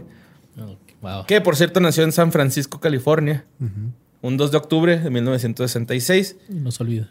No se olvida. No era este samoano, güey. ni nada por el estilo. Digo, perdón, era samoano, pero Oh. no era nada por el estilo de japonés ni nada de eso, güey. Él era samoano, ok, ok, tenía. Una, ascenden- una ascendencia samoana. Fue campeón de la WWF eh, por primera vez al derrotar a Bret Hart, que estábamos hablando de él ahorita hace poquito, en WrestleMania eh, de 1993. Y campeón por segunda vez derrotando a Hulk Hogan en el King of the Ring de ese mismo año. Órale. Fue dos veces campeón mundial por parejas con Owen Hart y ganó un Royal Rumble en el 93. Es el campeón de la WWE más pesado de la historia. 267 kilos, güey. Ah, su madre. Simón, son como 400 libras. Un seis Sam y mil. yo, güey, yo creo. o tal vez más. Sí, eso es. Que de hecho por ahí vi que había como hasta tenía un récord Guinness de ser de- el deportista más gordo del mundo en algún tiempo, Sí, güey. en algún tiempo sí. O sea, sí, sí lo llegó a hacer, güey. De todos los deportes era el más gordo, güey. Eh, este güey fue bien popular en los 80s y 90s. Su carrera en la lucha libre profesional empezó cuando crecía en la familia de luchadores, la familia Anoya, Anoai. Anoaya. Anoaya. Sus tíos eran de Wild Samoans, Afa y Zika, quienes lo entrenaron de una temprana edad en el negocio familiar. ¿Te fijas? ¿Te fijas? Puro pinche nepotismo, güey, en la lucha libre, güey. De hecho, eh, eh, Yokozuna es primo ahorita de uno de los campeones máximos de WWE actualmente, que se llama Roman Reigns. Y tienen relación con La Roca, tienen relación con Afa, Zika, eh, Rikishi, muchos otros luchadores. Todo, todo es de familia, ¿no? ¿La Roca es familiar de ellos? Sí, es, es, es familiar. De hecho, el papá de La Roca, no, la mamá de La Roca es hermana de, de, varios luchadores. Entonces, este güey es el planeta por el tamaño. Luego La mamá es la montaña, el hijo es la piedrita. Bueno, este, Anoya adoptó el nombre de The Great Coquina mientras entrenaba en Japón. También pasó algún tiempo acá en México aprendiendo el oficio y obteniendo la experiencia suficiente para poder ser y consagrarse como una superestrella de la lucha libre, güey. Su primera gran exposición en los Estados Unidos fue en el American Wrestling Association como Coquina Maximus. Está en verga, güey. Luchando como una superestrella samoana, fue manejado por Shake Atnan, el casi. En el storyline, él fue el responsable de romper la pierna de Greg Gang y haber in- finalizado su carrera. Este güey siempre fue gordo durante toda su. Sí, bueno, desde, el, desde que empezó a luchar, eh, sí. O sea, de hecho, hace poco en, en WWE Network pasaron un documental eh, de él. eh, y ahí narra precisamente todo, todo lo que está contando Borre. Desde que vino a México, en Japón, todo. Y cómo, eh, a pesar de que él desde muy joven tenía un peso muy elevado, eh, al principio sí era muy atlético para su peso, ¿no? Entonces se, se aventaba desde la tercera cuerda, corría en el ring. Que con su Eso. peso llega como a la segunda cuerda, güey. la tercera. Hijo de aquí chingada. Y este, pero aquí en México sí hizo, hizo buena carrera. De hecho, aquí en México se enfrentó a Canek, a Dos Caras, a No sé por qué luchadores ya pensé con- que decir Canelo, güey. Fuck? Canelo. ¿A, a- a- también a quién, perdón? a, Do- a Dos Caras, al papá de Alberto del Río. No, mames. También se llegó a enfrentar a él, a varios luchadores en el torneo de Cuatro Caminos aquí en México. Yo estuve ¿no? con una sobrina en la uni, güey, de Alberto del, De Alberto Río. del Río. Ajá, sí, güey. Dice que se ponían bien chidas las fiestas familiares. Ujú. Porque ese güey llegaba y así de que yo pongo todo. Nadie ponga nada. Ay. Pero así, güey. Bueno, y luego en el 92, Anoya fue contratado por Vince McMahon en el World Wrestling Federation y le ofreció un puesto en el roster junto de Samoans, Fatu y Samoan Savage. Que eran sus primos. Que eh, aquí me quedé tripando tú, este. George. Fatu es Umaga, ¿no? Sí, ¿Se llama? Fatu, Fatu, bueno, el Fatu era como un apelativo que se ponían todos los samoanos. Ah, ok, ok. Eh, en este caso, Siento Fat- que es como decir este Pedrito o Juanito, Sí, Pepito. era como, ¿Así, un, era como un apodo, güey. Simón. Chuy, chuy. Chuy, chuy, cinco pesos. Bueno, el 17 de agosto del 92 era un episodio de Prime Time Wrestling grabado en Portland, Maine, de Samoans que pronto serían de Head Shrinkers, hicieron su debut. El comentarista Gorilla Monson hizo su mención de otro samoano más grande que pronto aparecería en la WWF. Anoya haría su debut inicial como Coquina en una lucha no televisada el 1 de septiembre de 1992 en la WWF en eh, Superstars en Hershey, Pensilvania. Que cuando leí eso, güey, me imaginé que toda la ciudad era chocolate, güey. Cabrón. sí, güey, ya sé, eso Como gordito, Homero güey. acá con, con Sí, mordiendo los conejitos. Sí, güey, eso es de gorditos, güey, pensar así. Bueno, güey, pues luchando como Coquina, derrotó a Ron Neal. Esta sería la única vez que Anoya lucharía bajo este gimmick. Poco después se le ofreció un nuevo gimmick que era Yokozuna. ¿Qué es gimmick? También lo Como el apodo, güey. Ah, es el Gimmick, apodo. gimmick es como el, sí, pues el personaje. Ok. El ok. Y apodo. ah, no, no es cierto. No, salió. Pues resulta que un 23 de octubre de- del 2000, güey. Bueno, antes, antes, pero en el 2000, en, en octubre, se fue a un circuito este, en Europa, independiente, así se fue a luchar eh, como independiente por toda Europa. Ok. Y el 23 de octubre del 2000, en la ciudad de Liverpool, en Inglaterra, fallece, güey. Ah, mal pedo. Simón. producto de un edema pulmonar. En el momento de su muerte se reportó que había fallecido a consecuencias de un infarto derivado de su sobrepeso. Pero de acuerdo a las autopsias llevadas a cabo, a cabo perdón, se, llevó, se demostró que sus pulmones estaban llenos de fluidos, semen, a lo que le... No, no es cierto. eh. Pero a lo, a lo que le provocó un fallo respiratorio que terminó finalmente con su vida. En el momento de que falleció este güey, pesaba 580 libras, que son 260 kilogramos. güey. Cabrón. O sea que si quieren saber de él, está enterrado. Chale, güey. de pura hecho- muerte, güey. De hecho, eh, Yokozuna eh, era muy amigo de, del Undertaker. Y cuando, el, cuando Yokozuna fallece, eh, a los días siguientes, en un evento televisado, Undertaker sacó una playera, ¿no? De, ¿De Yokozuna? Rest in Peace Yokozuna, ajá. Y es, ¿Como tributo hacia su compa o qué? Ujú. Y pues fue, pues im- imagínate, güey, o sea, esos güeyes son, esos güeyes trabajan 300 días al año. Yo creo que casi no tienen vacaciones. Y pues se la pasan entre ellos viajando, güey, compartiendo cuartos de hotel. Se vuelven una familia prácticamente, güey. Sí, de hecho, yo, yo siempre me tripeo así. Sí, de digo, no que- creo que Yokozuna pudiera físicamente compartir un cuarto de hotel con. Una habitación doble, ¿no, güey? Para él solo y juntaba las camas matrimoniales. A ver, ustedes se quedan ahí en el Holiday Inn y Yokozuna, ahí está la bodega de al lado. Tenían que sacar el tráiler que se acomodaba ahí para meterlo ahí, ¿no? Pip, pip. Dormía en el rímel, güey. Rentaban un UHAUL, ¿cómo se llama? Un haul. Sí, Para llevarlo de Para gira. Ahí va el güey atrás como caballo.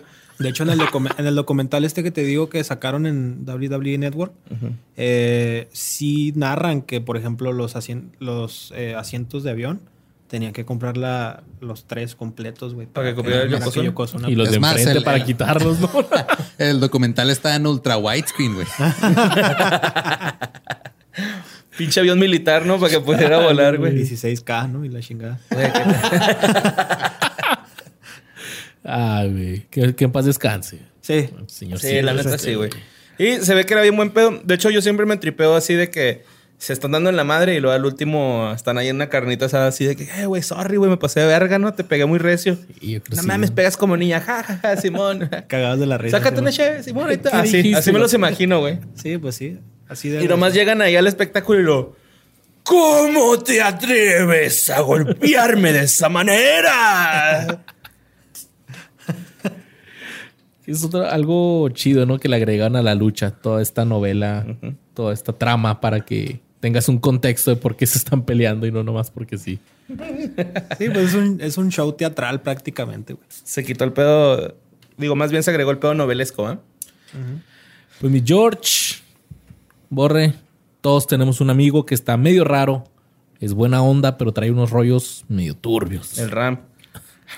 En la lucha libre, este amigo era Abismo Negro, güey. Uno de los personajes más reconocidos.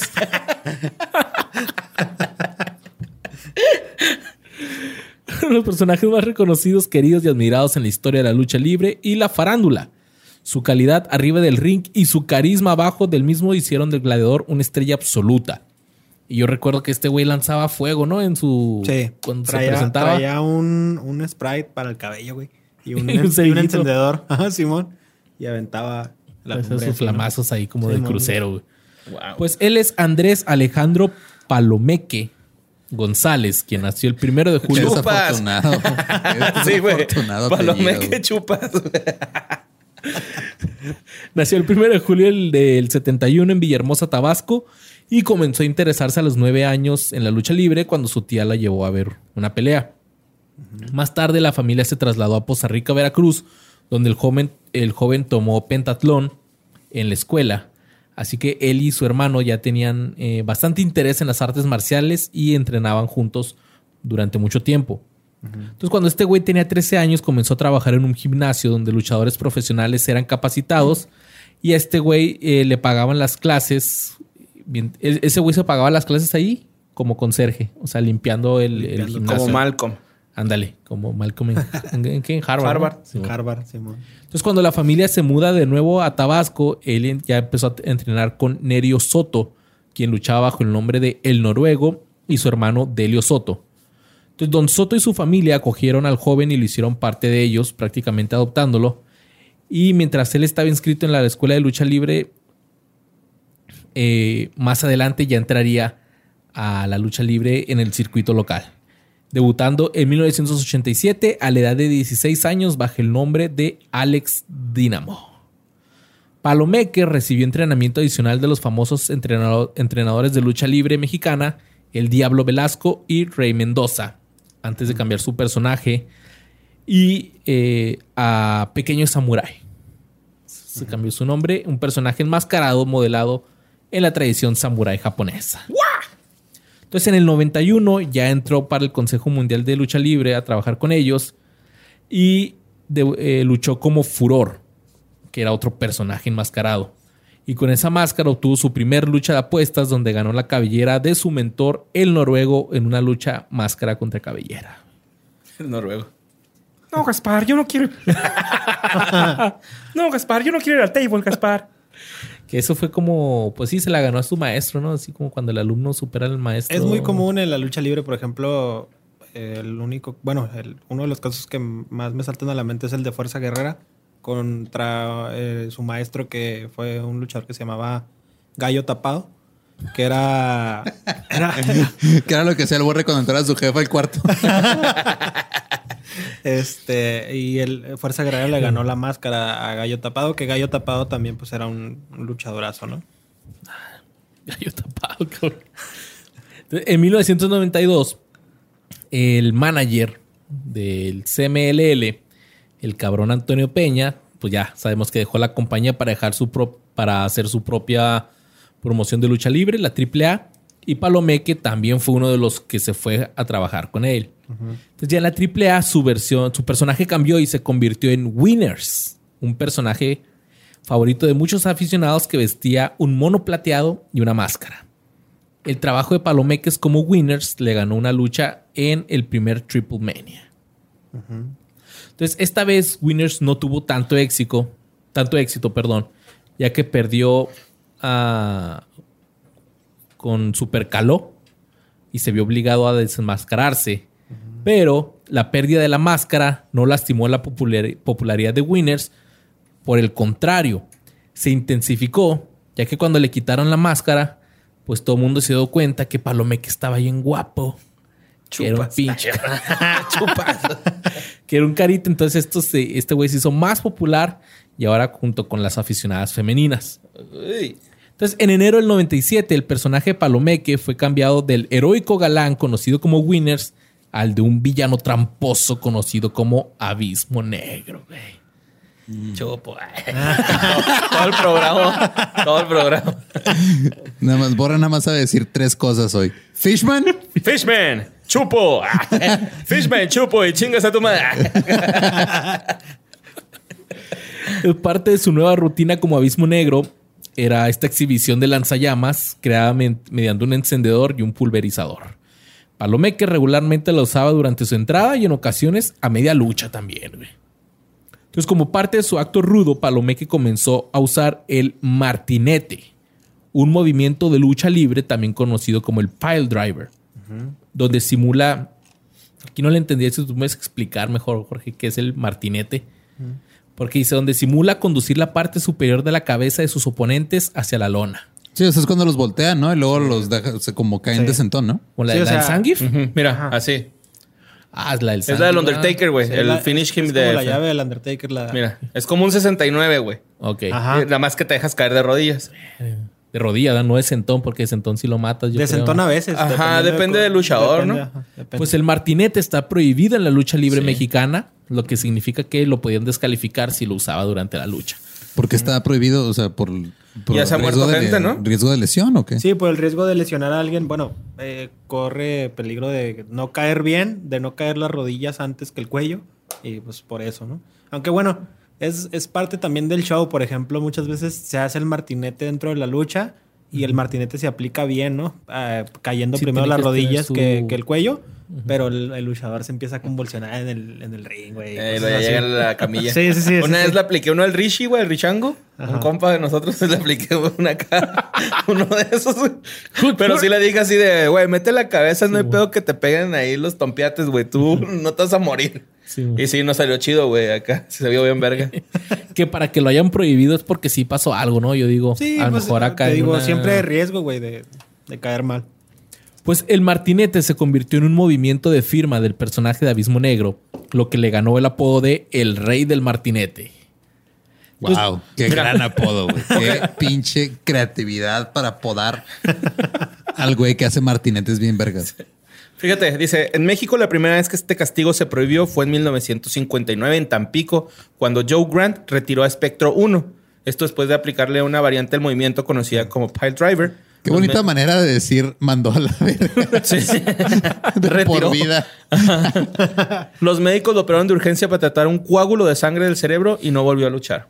Sí, de hecho, el espectro, el espectro primero eh, se tuvo que retirar muy joven. Se quitó la máscara y todo precisamente por eso, por la lesión, la lesión en, en- en la cabeza. Madres. Pues este güey le valía verga y se, hacía- se hizo el rey del martinete. güey. Pues, Pues a mí me vale verga, yo lo voy a hacer, güey. Yo es de como quieras. Y el pinche martinete es mío. y mis huevotes. quiero ver, quiero ver el pinche espectro. Venga, culero. Ah, es cierto, espectro, discúlpame.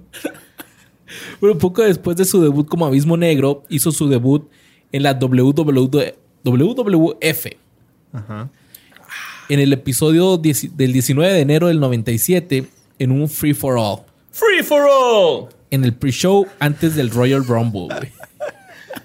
De hecho, de hecho, la AAA hizo una alianza con la WWE, en aquel entonces WWF, a principios de los noventas.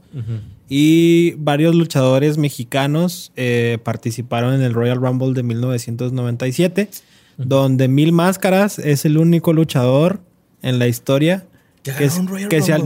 que se ha eliminado a sí mismo por volar encima de la tercera cuerda. Porque el fin del ¿Se Royal mató Rumble, cómo? el fin del Royal Rumble es eliminar a tu oponente por encima de la tercera cuerda Ajá. y que los pies toquen el suelo. Pero eh, eh, O sea, lo tienes que levantar así. lo Sí, tienes- Sí, sí, sí. Aventar por la tercera. aventar por encima de la tercera. Eh, solamente vale por encima de la tercera. Entonces, Mil Máscaras estaba luchando contra otro, contra Pierrot, que ya lo hemos mencionado antes. Eh, y- Pierrotazo. sí, de ahí, de ahí viene el nombre, exactamente. Y eh, los sac, él saca a Pierrot y como traía trense, pues se le aventó desde el pinche poste, güey. y así se eliminó. Así se eliminó. Me vale verga, te voy a eliminar, güey. Qué chingón. Sí, güey, qué chingón acá. Como Pepe del Real Madrid, ¿no? Güey, cuando pateó un güey en el suelo, así Sí, de que hasta la verga a ti, güey. Te vale verga que me, que me expulsen, güey. Pues sí, como mencionabas, Jorge, este fue uno de los primeros resultados de una relación de trabajo entre la WWF y la AAA que había sido creada a finales del 96. Entonces, ya pasó el tiempo, este güey siguió peleando y a finales del 2007, la AAA creó un personaje para un nuevo luchador llamado Black Avis, que poseía la misma máscara y traje negro y utilizaba un estilo de lucha similar al de Abismo Negro. O sea, era Abismo Negro en inglés. Sí. Black Sí, Abyss. Black Inicialmente se creía que esto se hizo porque había rumores de que este güey se estaba pasando al Consejo Mundial de Lucha Libre para...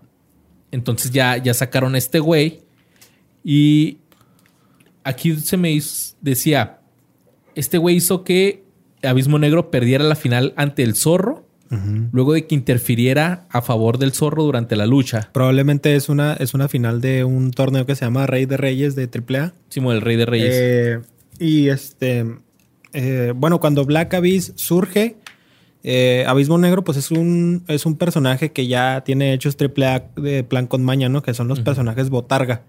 Que son esos personajes de los que ya platicábamos, que el equipo permite que tú pongas a un luchador diferente y no se note tanto la diferencia porque no se les distinguen ciertas cosas. Eh, Sí, que entonces, está mamón, ¿no? Por ejemplo, Ajá. me acuerdo que había luchas así de el Rey Misterio en Juárez y luego el Rey Misterio de repente salía en la tele o así. ¿Qué pedo, güey? Pues que no que anda acá, güey. Ajá. Entonces, eh, el, el rumor surge precisamente por eso, porque eh, se decía que Abismo Negro iba a regresar al Consejo Mundial donde alguna, alguna vez estuvo, Pero después se usó para que Black Abyss fuera como el Némesis, ¿no? El, el, el gemelo malo. Oye, Jorge, ¿alguna vez ha habido algún caso de algún güey que empezara como luchador botarga, así como fakeándose a alguien más y luego se hiciera su propia carrera aparte? Ah, sí debe de los haber. payasos, sí, ¿no? sí debe, creo, güey. sí debe de haber, güey. Eh, ahorita no me salta uno a la cabeza, pero sí debe de haber. En la ah, lucha. pues mira, este, lo que decía es que en esta pelea, pues ya fomentaron el storyline de- entre los dos. Entonces, como que lo hicieron canónico a. Lo hicieron canon al Black Abyss. Ya para que fueran dos personajes, ahora sí, pues sí, como su némesis, güey. Pues bueno, Oh, no, mi peor enemigo, el inglés. El borre. Palomeque estaba casado con una mujer llamada Blanca Perla. No durante- mames, neta, güey. durante 15 años y la pareja tuvo cuatro hijos. En el 2008, Ah, yo pensé que le habían hecho el Nemesis, güey, de White Pearl.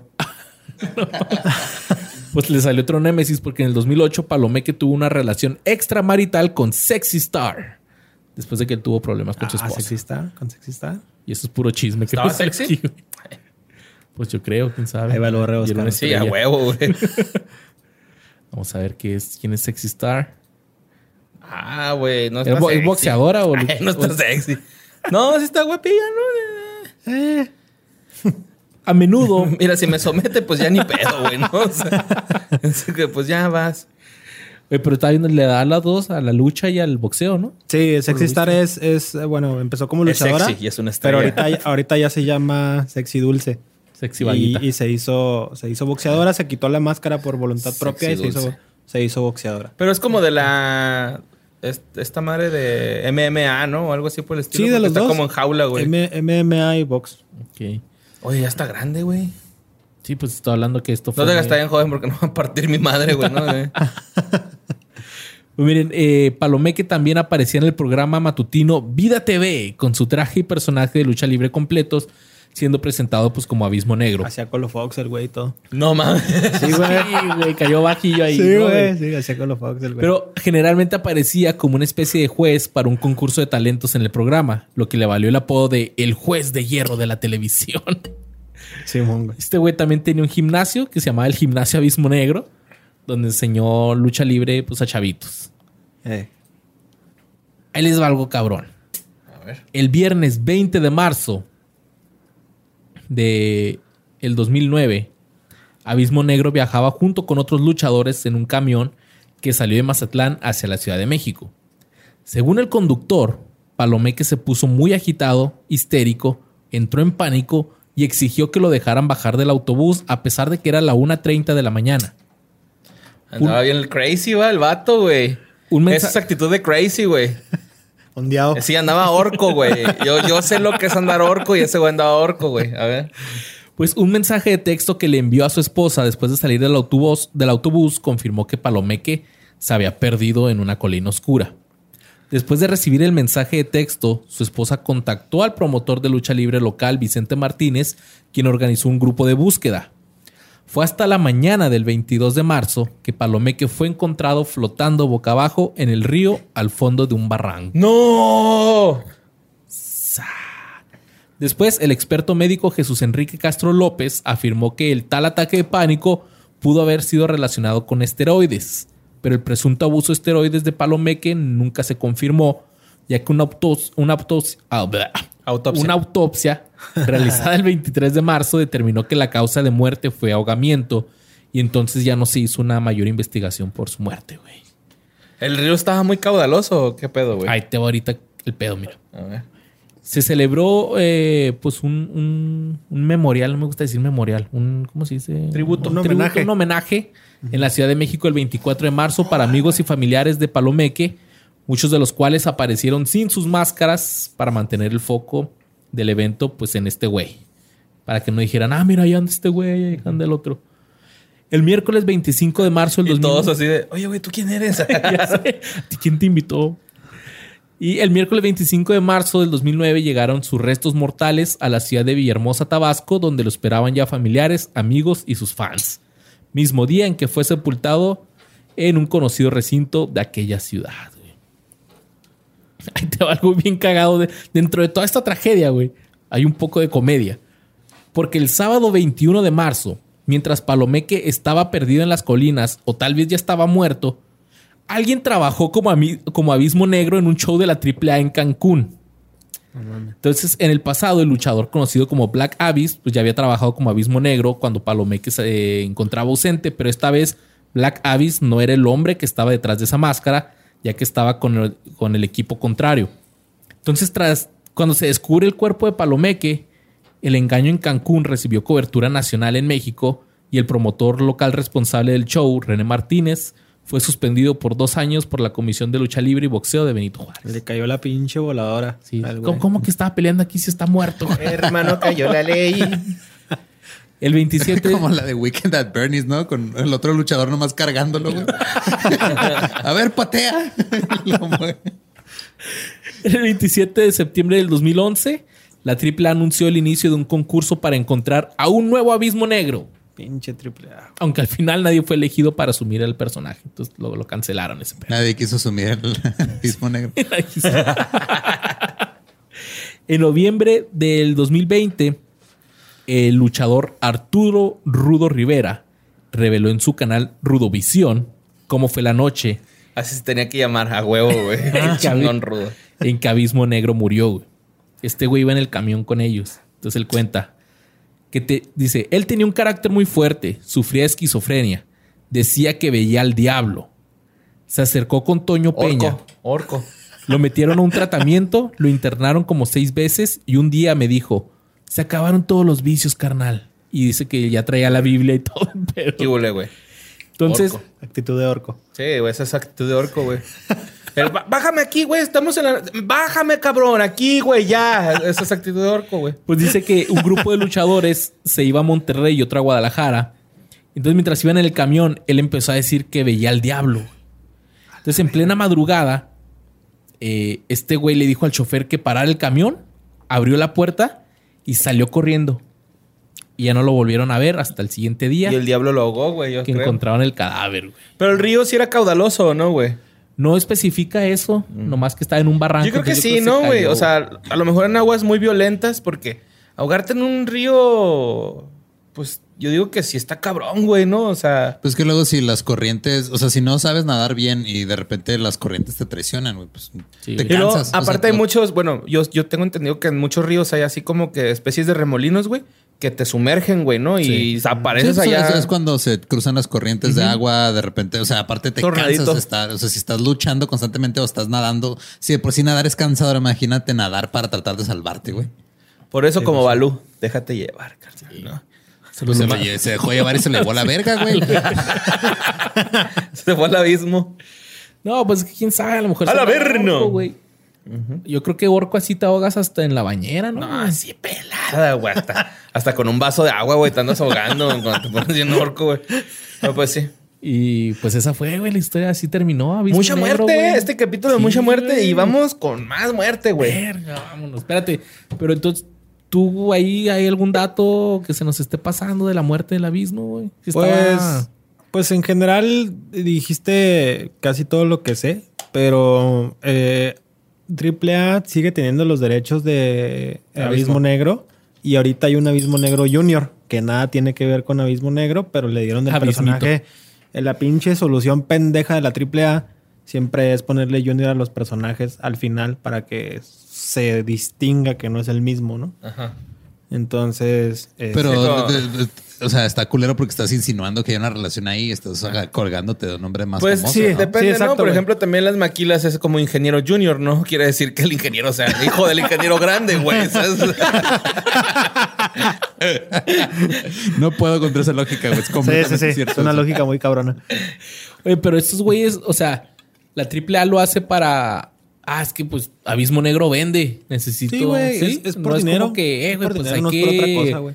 Por tributo, güey, cuelga su playera ser. ahí. Ajá, sí. eh, por respeto, De hecho, cabrón, ¿no? de hecho O sea, por, por, por Que respeto. te cuesta inventarte otra Es que, cosa. güey, eh, eh, yo, yo sé que hay un este, salón de la fama de la lucha libre, pero ¿qué tanto respeto tiene, güey? ¿Cuánta validez tiene el que un luchador mexicano entre a ese, a, a ese salón de la fama, güey. O sea, creo que se les debería tratar más como leyendas por lo, por, por lo que estamos viendo, güey. La mayoría son así de que, ay, luego salió Junior. Ay, pues valió verga y su primo siguió luchando, Sí, ¿no? Le Y- quitaron el nombre y valió verga. Ajá, sí, o sea, debería haber un poquito más de respeto ante. Pero a final de cuentas, trip, güey, pero a final sea- de cuentas, toda la gente que somos fanáticos sabemos quién es quién, güey. Entonces, eso se traduce a menos entradas. Cuando tú sabes que es el falso, güey, eh, es menos entradas, menos apego hacia cierto personaje. O sea, por ejemplo, si ahorita sacan un perro aguayo. eh, Junior hijo, ese- de- hijo, del, hijo del perro aguayo Hijo Junior, hijo. así, güey. O sea, obviamente nadie lo va a ir Sí, a ver. la gente porque va a hacer, ay, no mames, un pinche morrillo ahí Sí, nuevo, sí. güey. O sea, nosotros los fanáticos creo pensar y creo hablar por casi todos que sabemos quién es quién, güey, y por lo tanto, si no nos, si no nos cuadra lo que están haciendo con el personaje, no lo consumimos. Que eso es lo. Que eso es lo que tienes que hacer tú si algo no te parece, ¿no? No consumirlo. Muchas palabras chingonas, Jorge. Che, Jorge. Pincha- si no te gusta, no lo consumas. Ya, pum. Exacto, güey, ¿no? Oye, güey, ¿qué te iba a Que decir? saquen Panda Junior, una banda que se llame Panda Junior. Amigo, ven, te invito a una. Y son gomitas, ¿no? Tocando panditas. Bueno, este, quiero platicar algo a mi amigo Jorge, güey. Fíjate que Jorge y yo, güey, este, pues somos amigos de hace mucho tiempo, ¿no? Y por donde yo vivo ahorita, güey, hemos pasado un chingo de veces este güey y yo, y nos dábamos cuenta que había un taller que, eh, o sea, un taller mecánico por mi casa, güey, que ofrece lucha libre los domingos, güey. Simón. Ujú. ok. O sea, es un. Es lucha libre, güey, de, de jardín que le dicen, ¿no? Así como de, de patio. Ya abrieron. Se llaman Luchas Libres El Bombero. Ah, sí, la arena, la arena del bombero. La arena del bombero es muy famosa aquí. Yo fui ahí y me pusieron una putiza. Es, es un taller, güey. Sí, sí, ya me acordé. Es un taller, güey, ahí en la Carlos Amaya. Pero hago est- esta, estoy ah, mencionando esto, güey, porque si usted vive en Ciudad Juárez y es amante de la lucha libre, güey, pues vayan allá a la Carlos Amaya, güey, antes del Esmar, eh, Carlos Amaya, pasando la glorieta, güey, ahí está el taller a la derecha y ahí dice todos los domingos funciones a las 6 pm, güey. Eh, deberíamos hablar con ellos y que nos dejen aventarnos. un- Algo chido, algo güey. chido, Ajá. güey, Simón. Y la neta. Jorge tiene un chingo de máscaras. Simón. Y podríamos hacer algo ahí con esos vatos. Y les recomendamos que vayan. Yo nunca he ido, pero a lo que se ve, yo he visto gente entrando con cartones de cerveza. No, no es cierto. eh. Ya clausuradotes, güey. esto, güey. Es que la Ah. Ya como cayó- show se ya les No, pero me imagino que ahí te debes de poder, claro, una birriecilla, ¿no? Un pinche trago, güey. Aplica sacarla del vasito del ice. Un bacacho, Mm. ¿no? Algo. Simón, Sí, pero hay que ir. Pero bueno. ¿Puedo proseguir? Prosigue. Ok. Tito es un personaje de la serie para grifos infantes que se llama Rocket Power. Un hawaiano que da consejos sin sentidos, pero que al momento de explicarlos, los hace entrar en una fase REM y a la vez en claridad. Los antiguos hawaianos decían que Sí. Pero otro hawaiano que te mandaba a la, a la fase REM de un chingazo y hacía que dejaras de ver con claridad era Eddie Fatu, mejor conocido en las luchas como Umaga. Que aunque él era de San Francisco, güey, pues tenía ascendencia samoana. También. Ajá, por eso ahorita me tripié con el otro, güey, porque sabía que era, era ok. el güey por el estilo, ¿no? Entonces, los samoanos, che, raza guerrera de, de lucha libre. Sí, ¿no? güey. Sí, güey. Totalmente. Bueno, este güey es un luchador samoano, es bicampeón inter- intercontinental y pues se le reconoce más eh, pues, por su trayectoria en la WWE, ¿no? Para este punto tenemos que recordar que los medios de comunicación, los puestos de gobierno y la lucha libre están llenos de nepotismo porque Umaga, por ejemplo, era miembro de la familia Anoa'i, bastante ligada a la lucha libre profesional. Que es lo que estábamos hablando ahorita de este... De Eh, Yokozuna. Yokozuna, ¿no? Que era también de, de ese- de esa familia, güey. Pero ya su papel en la WWE trabajó en promociones independientes como parte del tag team llamado The Island Bro- Boys o los Sam- Samoan Gangsta. Con su primo Matt Anoa'i, en el que Fatu usaba el nombre de Ekmo y Anoa'i el de Kimo. Eddie era el hermano menor de Solo- Solo- Solofa Fatu, eh, que era Rikishi, siendo por extensión, y el tío de los hermanos Jimmy y Jay Uso. Uso. El compa este, güey, ya salía en la WWE el 22 de julio del 2002, pero como guarro. Se llamaba Chiquilín. No, no es cierto. era, era un guarro de Eric Rich y se los chingó varias... eh, y, y a estos güeyes se los chingó varias veces Bill Goldberg, güey. Sí. Que está súper chingón esa lucha, güey. Me la aventé el video, güey. Y está bien vergas, güey. O sea, estos güeyes llegaban siempre, güey, a partir de la madre a los güeyes que están luchando. Y un día llegó el pinche Bill Goldberg. Y a los dos, a los tres, güey, se los puteó, güey, porque eran tres, ¿no? Era así como que los dos luchadores y la aparte un güey que siempre andaba de metiche. Oye, ahorita que dijiste chiquilín, me acordé. Si llegan a ver un programa se llama José Luis sin censura. Sí, güey, a huevo. Sí. Sí, sí, sí, sí, güey, sí, por favor. Univisión, güey. Sí, no mames. Porque era esos co- tipo. Era Jerry Springer, pero latino, güey. Pero latino y, y te podías putear y el público se podía agarrar a madrazos. Sí, güey, Había putazos Puro chidos. pinche chicano cholo, ah, Ujú, güey. ¿Y te acuerdas del, del guardaespaldas? Bueno, el guarro ese era os- osito, ¿no? Era osito, güey. Osito. el de Chiquilín era de las soñadoras, ¿va? Sí, creo que sí. Chiquilín, ven para acá. Ay, güey, José Luis censura era la. Estaba bien verga. Güey, lo- los programas de comedia de Univisión tenían lo suyo, ¿ah, güey? Por ejemplo, Albóndiga y Espagueti, güey. Bueno, Sí, qué locura, güey. Qué locura. Este... También el de... ¿Cómo se llama? El metiche o cosa más. Ah, el metido, el lente loco. Lente locos. Había varios que estaban...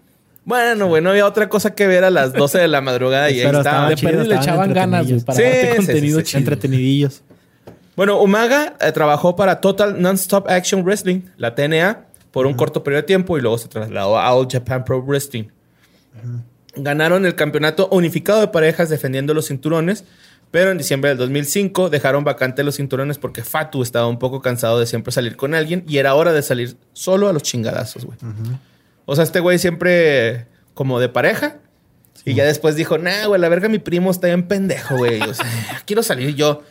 Entonces, ah, de hecho, por ahí dicen, güey, o sea, la historia de Umaga eh, dice que Umaga, güey, como que él reprimía sus instintos samoanos. y de repente, ¡boom! Güey, salieron esos instintos samoanos y, y se hizo Umaga. Que su debut en la WWE fue hasta el 3 de abril del 2006. Debutó cuando Ric Flair estaba dando un discurso y Armando Alejandro Estrada lo interrumpió y presentó a Umaga, quien procedió a atacarlo con un Samoan Spike y un Hip Attack. Es cuando dices, lo interrumpió, era como cuando estabas jugando en las maquinitas y llegaba un güey y le echaba moneda. Here comes a new challenger. Así. Güey, el, el, el Samoan Spike está bien verga, güey, porque te agarra acá, cabrón, Ok. del hombro y luego, o sea, te está agarrando y hace el pulgar para acá y con el pulgar te, te aplasta la garganta, güey, así. Todos los güeyes se caen. así, mamón. O sea, pero es un. ¡ah! Así. Sí, es un piquete así con el del pulgar, güey. Está bien, mamón. Así como el de, oh, ¿conoces la técnica? de Kung Fu Panda, güey. bueno, durante los meses posteriores a su debut, a su debut protagonizó un intenso... Un, es que aquí usé una palabra en mamona, pero... Pues Una rivalidad con Kane. Ay, puse feudo, mamón. O sea, Pues sí, ya sabíamos lo que era feudo, güey. Pues sí, pero- del programa pasado. sí, pero una rivalidad. Rivalidad. Se escucha Ok. más chido, no más. Ok. Con Kane, güey. Luego en el Unforgiven se dieron el tiro, pero lo descalificaron y decidieron hacer otra pelea en el evento. Loser, loser leaves the brand match.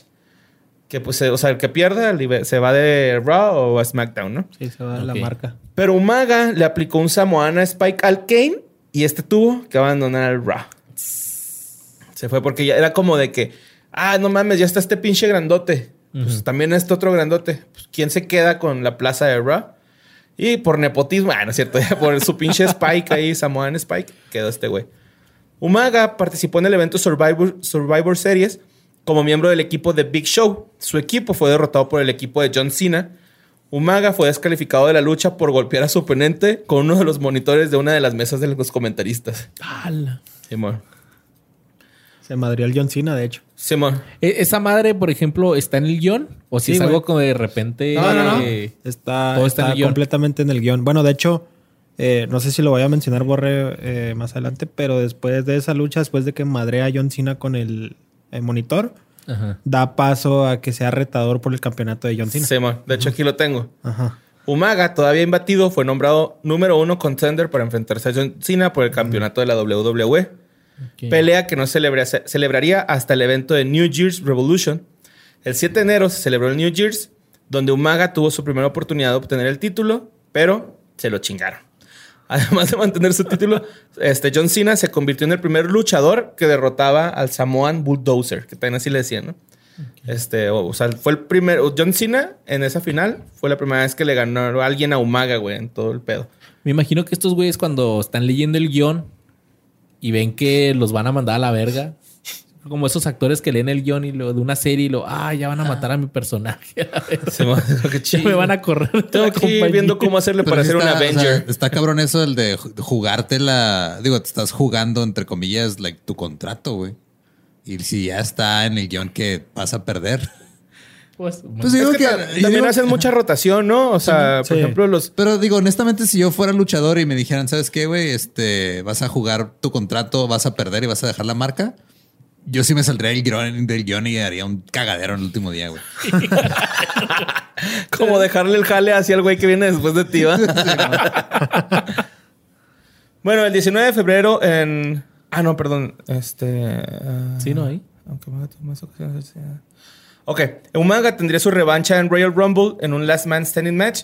Y aunque Umaga tuvo en más ocasiones a John Cena en el suelo, al final no pudo hacerse con el título. O sea, lo, lo perdió. Era en la época en la que John Cena era el, Sí, el chingón. Superman de la lucha libre, ¿no? Ajá. ¿Ya, ya no? No, ya no. Ya no, ya es actor, güey. El 19 de febrero en Raw, Vince Mc- McMahon seleccionó a Umaga como su representante para una batalla que hacen que se llama la Batalla de los Billonarios de WrestleMania contra Donald Trump. Ah, fue cuando salió este güey ahí. Simón. Este, pues, este um, uh, Vince McMahon le dio la oportunidad a Umaga para enfrentar- enfrentarse a Jeff Hardy por el campeonato intercontinental. Y, pues, ¿qué crees? Lo logró. El maldito hijo de perra lo logró, güey. Lo ganó, güey. De aquí en adelante hay encuentros leves y el debut de Santino Marella que le quitó el cinturón a Umaga. Ok. O sea, haz de cuenta que esa... esa ¿Sí, sí ubicas quién es Santino Marella, güey? No. Bueno, Santino Marella, güey, es un luchador de esos que son como un comic relief en la, en la Es- lucha, güey. Es el comic relief por excelencia en la lucha de Estados Unidos. es un güey que trae su trajecito de, de italiano, güey, y tiene un tatuaje bien chingón aquí en el antebrazo de el ángel que sale en la portada del disco Led Zeppelin, así, ¿no? Que sé que es otro ángel, Ángel Gabriel, no sé qué, cómo verga se llame, pero ¿No era el que era como el patiño del, del río? No, No. no, no, no. ¿O ese es otro pendejo? Ese es otro güey. Pero haz de cuenta que en esa lucha, güey, está Umaga. Eh, Umaga reta a un güey del público y es Santino Marella, güey. Ok. Entonces, pues eh, es el, el debut de ese güey y gana la lucha libre. O sea, imagínate que tan comic relief es que el güey era público, güey. Gana un, un- un- un- un- una contienda así, ¿no? El 2 de julio en Brown. De hecho. Santino Marella, perdón que te interrumpa, güey. Santino Marella tiene el récord en Royal Rumble de ser el. Es tan comic relief que tiene el récord más rápido. Que, que tiene el récord de ser el güey que sacaron más rápido en Royal Rumble. Duró un segundo dentro del ring. Qué chido. Un segundo y en chinga salió por la tercera, o sea, arriba de la tercera Sí, güey. O sea, entró, ya lo estaba esperando Kane. Kane, fue Kane es el que lo saca. Este, entra, Kane le pega y el güey se sale, güey. Y, cuando, y, cuando, y cuando se sale, güey, el, güey empieza- el güey empieza a gritar, I wasn't ready, I wasn't ready. Y ya lo, lo desafanan. Me imaginé como en el Smash Bros. que le pega y lo... sí, así. Así tal cual, güey. Bueno, pues eh, fue hasta el 2 de julio en Raw, donde Umaga derrotó a Santino Marella en un combate de revancha de Vengeance, se llama. Eh, y pues lo logró gracias a un Samoan Spike, recuperando así su campeonato intercon- intercontinental que ganaba por segunda vez. Entonces, cuando sabe ese güey su técnica, esa del Samurai Spike, era... Pues como todos, güey. O sea, cuando uno de estos Un güeyes hace kamehameha, esa- así que ya te lo hice. Sí, ya como gané. cuando el pinche John Cena hace el, el You can see me. de actitud y la chingada, toda esa madre. Ok, ok. Pero, pues, o sea, el, el vato tiene un bicampeonato, güey. Pero porque, o sea, lo ganó y luego lo perdió con un comic relief y lo volvió a recuperar, güey, ¿no? O sea, Está bien, está bien. que también, de hecho, el ataque de Santino Marella es, es algo así como el Samoan Spike, Sí, ¿no? se llama Le hace- Di, Cobra. Levanta así la manilla, güey, lo- la mueve hacia su oponente y se la entierra, güey, acá, güey. Está en mamón, güey. Pero bueno, el 22 de julio se celebró el Great American Bash y Umaga defendió el campeonato intercontinental ante Jeff Hardy con una defensa exitosa para Umaga. O sea, no, no lo perdió. Ok. Pero los caminos de la vida no son lo que yo esperaba. El 6 de agosto del 2007 en Raw, Umaga giró a Face cuando defendió a John Cena contra Randy Orton y Carlito. Y hasta se aventaron una pelea de tag team, güey. O sea, este güey estaba peleando con John Cena. Llega Randy Orton con Carlito a hacerse de pedo al John Cena. Y este güey, en vez de aniquilar a John Cena, golpea a Randy Orton y a, a Ca- Carlito. Carlito, ¿qué está pasando, Carlito? Y luego, pues ya en la edición del 2007 eh, de Raw, Umaga volvió a girar, pero esta vez a, a Hills tras atacar al retornante Jeff Hardy. O sea, el güey, como quien dice, se hizo técnico. Técnico. Y luego se volvió a ser rudo, güey. Unas semanillas nomás. Que de hecho se ve súper pendejo Umaga Como cuando de... uno se hace vegano un ratito nomás porque anda mal del hígado, ¿no? Exacto. No voy a pistear un mes. Así es. En la edición del, del- del 3 de septiembre de Raw, grabado el 1 de septiembre, pierde el campeonato intercontinental contra Jeff Hardy. Después, en el mismo evento, pelea en un 2 contra 1 eh, lado, al lado de Carlito en contra de Triple H.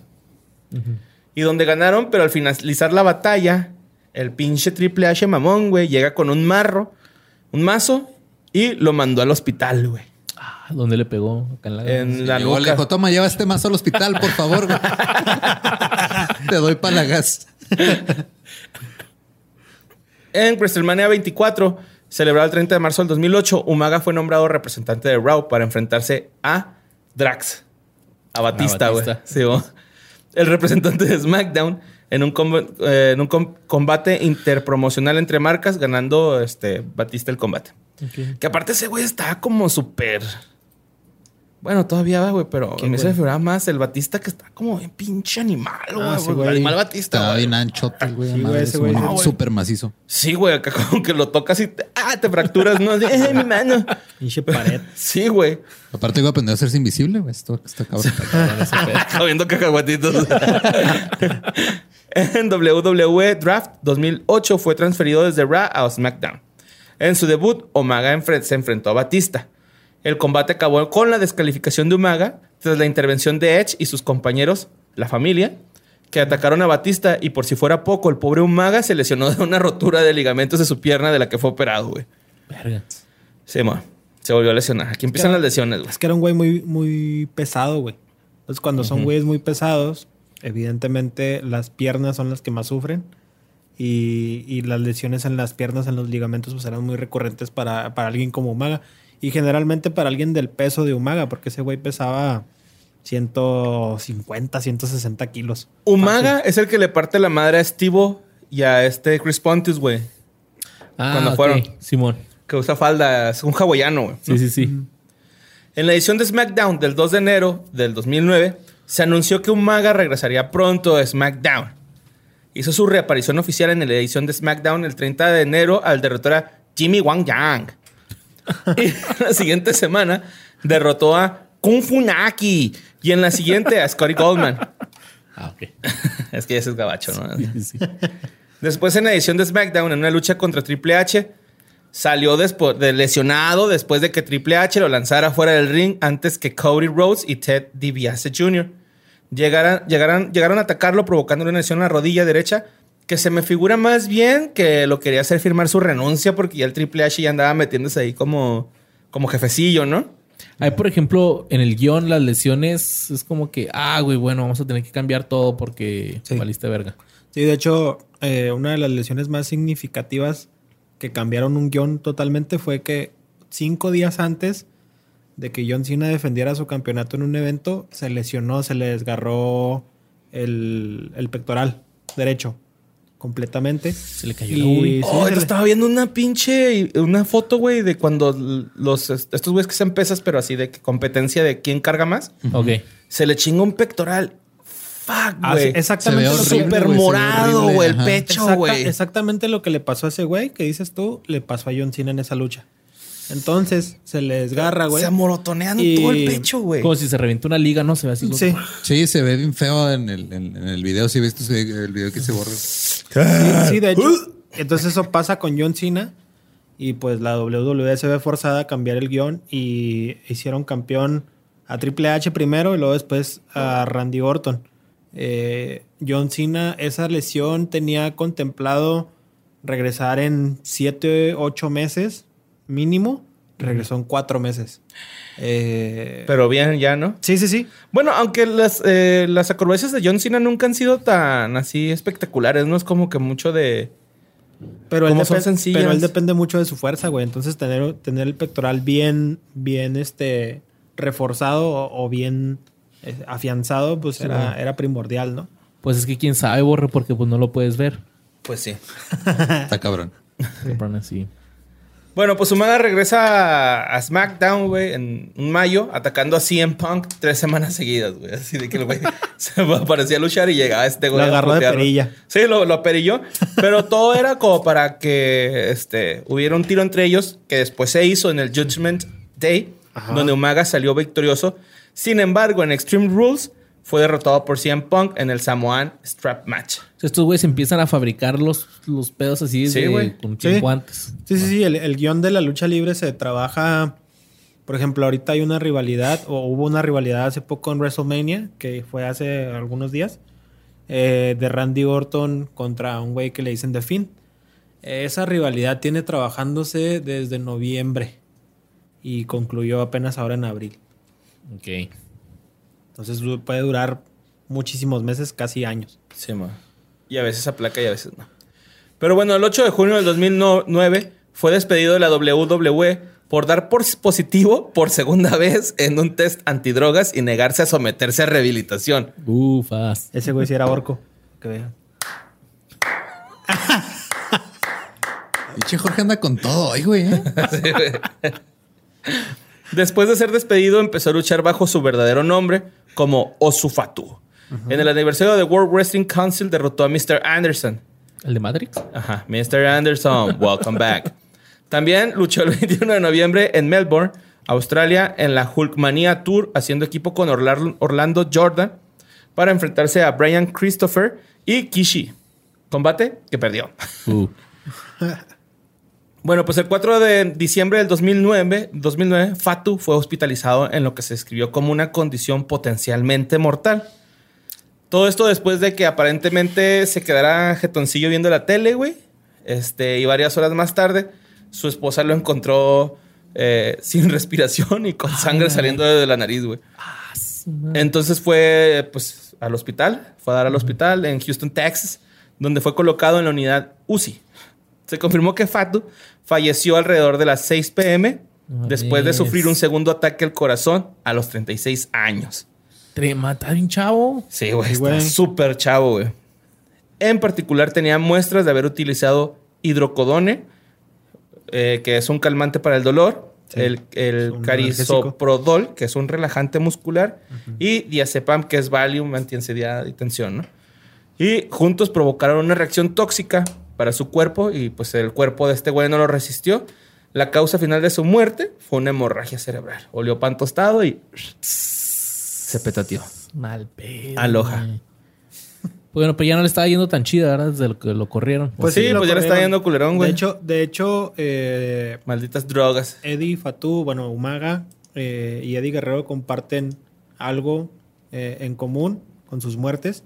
Y es que el último oponente que tuvieron en una lucha fue el mismo güey, Mr. Anderson o Mr. Kennedy. Eh, Ah, güey los eh, mata. Es sí. como este Ramsey. Aaron Ramsey. Sí, este Mr. Kennedy, en aquel entonces así se llamaba por estar en WWE, cuando se cambia a TNA y a Independiente se pone Mr. Anderson por cuestiones de derechos. Mr. Anderson. Ajá. Eh, es el último oponente tanto de Eddie Guerrero como de Umaga. Pues que alguien investigue ese muchachito, ¿no? Porque pues, pues anda haciendo cosas. Es como el borre, güey. Por eso yo hablé de puros que ya están muertos. Para no echar la sala ni uno. No güey. se vayan a morir otra Ajá, vez. Ya a lo mejor, este, si se muere alguien, güey, pues nos damos cuenta que es por culpa de Luis, ¿no? Ya. Eh, Fishman. Vámonos al siguiente. Bueno, pues para terminar este gran especial de lucha libre, vámonos con uno de los más queridos, más recordados, el tremendísimo brazo de plata o Super Porky. Me quito los audífonos. Yo también me quito la gorra y los audífonos, güey. Yo me quito el sombrero, igual no tengo, pero Super Porky. Sí. Y es una de esas historias de vida, güey. Bien Aquí cabrón, sí güey. está, está cabrón, mira. Bien cabrón, güey. Este güey se llama José Luis Alvarado Nieves, que nació el 19 de marzo del 63 y es mejor conocido por su nombre artístico Brazo de Plata o Super Porky y pertenece a una amplia familia de luchadores encabezada por Chadito Cruz. Chalino, güey. Ah, así se llama Chadito. Chadito Cruz, ¿verdad? Chadito. Sí. Y el que es una Lo que pasa es que, eh, bueno, lo que se cuenta es que eh, hace muchos años, en la época del Santo, había un luchador que se llamaba Black Shadow.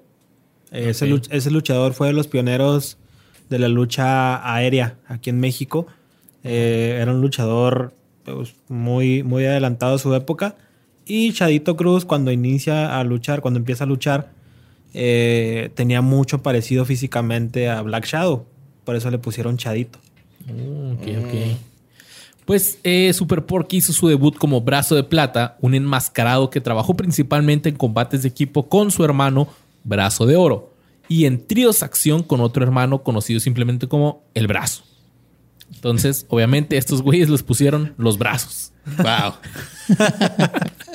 Y estuvieron luchando por todo México y haciendo apariciones también en el Hollywood Wrestling de Los Ángeles. Entonces, con los años, Brazo de Plata y sus hermanos compitieron en una gran cantidad de luchas de apuestas, donde pusieron sus máscaras en juego contra sus oponentes.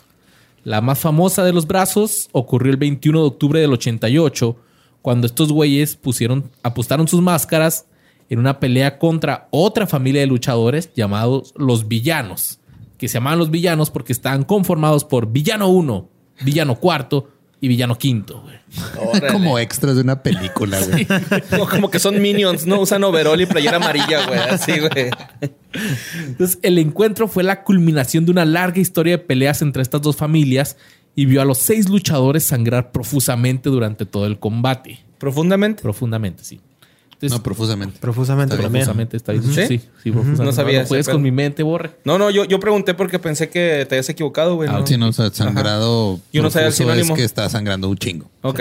Está muy cabrón. Entonces, al final, los villanos ganaron y fue entonces como los tres brazos tuvieron que desenmascararse y revelar sus nombres reales. Pero a, perder de per- a pesar de perder sus máscaras, el equipo de los brazos se mantuvo exitoso en el ring, ganando varios títulos. A medida que pasaron los años y la cintura de brazo de plata se expandía, se encontró entonces trabajando un estilo más cómico. A menudo ya era visto como un acto especializado. Durante este periodo fue apodado Super Porky. Está bien cruel ese apodo, Sí, güey. Sí, sí, sí, sí, güey. Sí. Entonces, esto en referencia pues a su aumento de peso. Y Brazo de Plata pues dijo, va, se arma, también soy Super Porky. Sí. Entonces, en noviembre del 2005 hizo su debut en la eh, WWE bajo la marca SmackDown como gerente de la división Juniors, la cual buscaba competir con la división Mini de México, que son los... Los minis. Los minis, Mini sí. estrellas. Pero en marzo del 2006 lo liberaron de su contrato. Fue así como que, ah, thank you, bye. Sí, esa, esa división en WWE pues no funcionó, ¿no? Porque mm, eran nada más como comic relief todos, a pesar de que había muy buenos luchadores como el mismo Super Porky, eh, Mascarita Sagrada, Octagoncito, Suki, etc, etc. Eh, pero pues eh, para el público de Estados Unidos es muy diferente, o sea, no tienen como la misma concepción de que estos güeyes son unos verdaderos atletas a pesar de que sean chaparritos, ¿no? Simón. O sea, para ellos son un comic relief y se acabó, güey. Es como si fueran un circo. Entonces, Ok, ok. Por eso no pegó allá. sí, por eso no pegó esa división. Pues bueno, aquí los eh, también en- viene la lista de movimientos de Super Porky. Sus movimientos de firma es el Big Splash. Cuando nada en la pinche cuerda, güey. ah, güey, se acuesta en la cuerda y luego nada. El Fully Body Block. Slap. Stinky Face. Stink Face. Ah, sí, le pone el Sting Face, pues es ponerle el, El culi- culillo, ah, en la cara. Como bacteria Dragon Ball. Y es que bailaba bien rico el Super Porky, güey. Bomba para bailar esto es una bomba. Ese güey es el. movimiento Yo, yo- yo creo, yo creo, sin temor a equivocarme, güey, que no hay luchador que tenga más carisma para hacer comic relief que Super Porky. No, sí, güey. es Super Porky. Y Simplemente con su nombre, güey. Yo creo que la- entre la parca y él se dan un gran tiro, güey, ¿no? O sea, pero la parca, pues eh, sí también tiraba putazo. Porky sí era pura hacer reír, güey. Sí, o sea, la neta, esos trucos eran de, así, de muy- hecho, en las épocas cuando eran, cuando estaba con sus hermanos los brazos, eh, que de hecho Brazo de Oro y, Bra- y el, y el Brazo ya fallecieron, eh, había, había ocasiones en las que estos güeyes lo regañaban porque se suponía que, eh, en este caso Pepe, que es eh, Super Porky, pues es el menor, ¿no? Entonces lo regañaban. Bien, lo- compa, ¿no? El Pepe. Sí lo ubicas, güey. Es Super Porky. Es mi bari, güey. Otro día fue a la casa. Lo, rega- lo regañaban en medio de la lucha, güey, y lo cacheteaban y el güey se ponía a llorar, güey. O sea, Como eh, cómic. Sí, güey, Ah, así ok. de. Lo, lo cacheteaban al güey. Y pues como el güey lo perillaban entre los dos hermanos más grandes, se ponía a llorar, güey, acá. Y la, y la raza cagada de la risa, güey. O sea. Pero él lloraba de verdad, Sí, güey. güey. O sea, o sea, el, güey lloraba, pero pues pa- pinches cachetadones, pero se los ponían a madre, güey. Se los ponían acá bien acomodados. Uno de los movimientos que más me dio risa, güey, que tiene es el Suicide Senton Bomb. y luego ya de sus fatalities es el Diving Splash.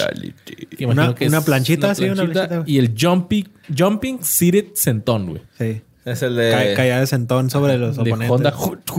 Así de Senton, ¿no, güey? Uy, uy, uy. Pues, ¿qué pasó con Honda. Super Porky?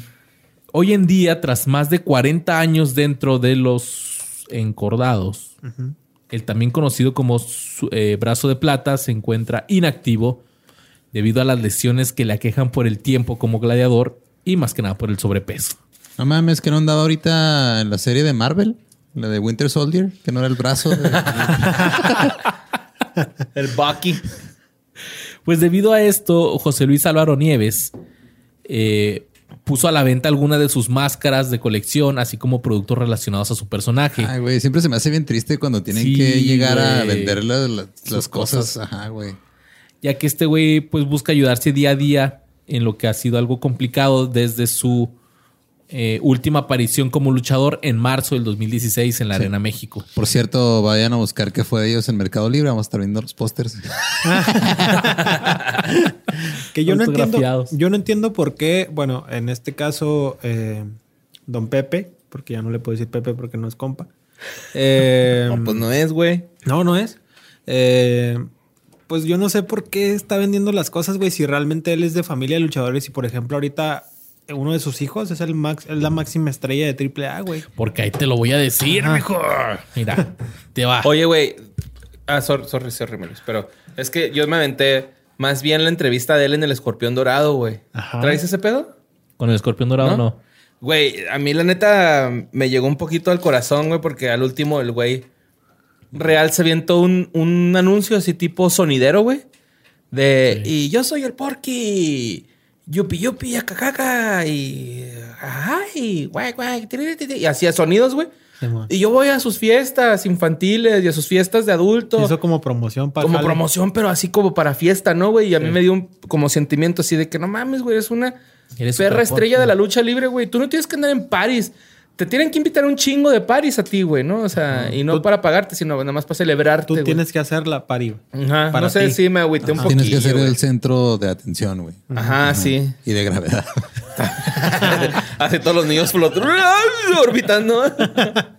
Pues miren, ahí les voy a explicar un poquito del por qué todo esto.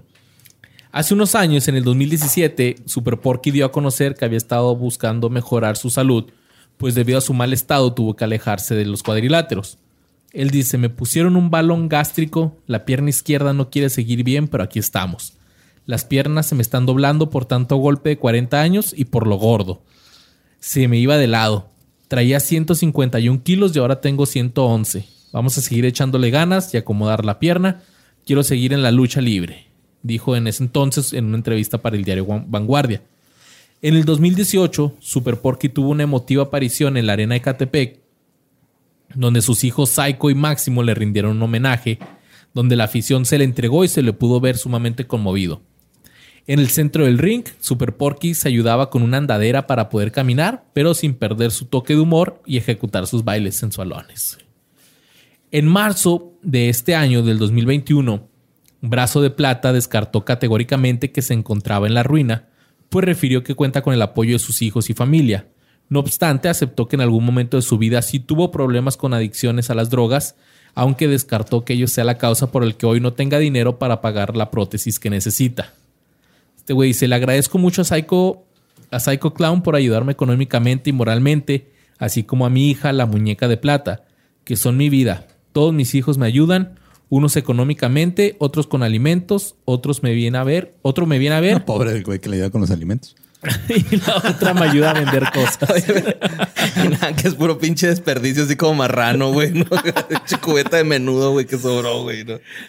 Dice, es una familia que no me deja y no me están lastimando. Yo quedé en la ruina, pero no por drogadicto. Tuve el error de decirles que fui un drogadicto, que sí lo fui, pero gracias a la lucha libre dejé de ser un drogadicto. Hoy no tengo para pagar mis operaciones, que son prótesis en la rodilla, en la cadera y en el hombro. Pero tengo un doctor que se llama Jorge Fernando, que es de la Comisión de Box y Lucha de Zacatecas, que me manda todos mis medicamentos y todo. Han pasado nueve años y no me han operado. Una prótesis es biónica y cuesta como dos millones de pesos, que es un dineral.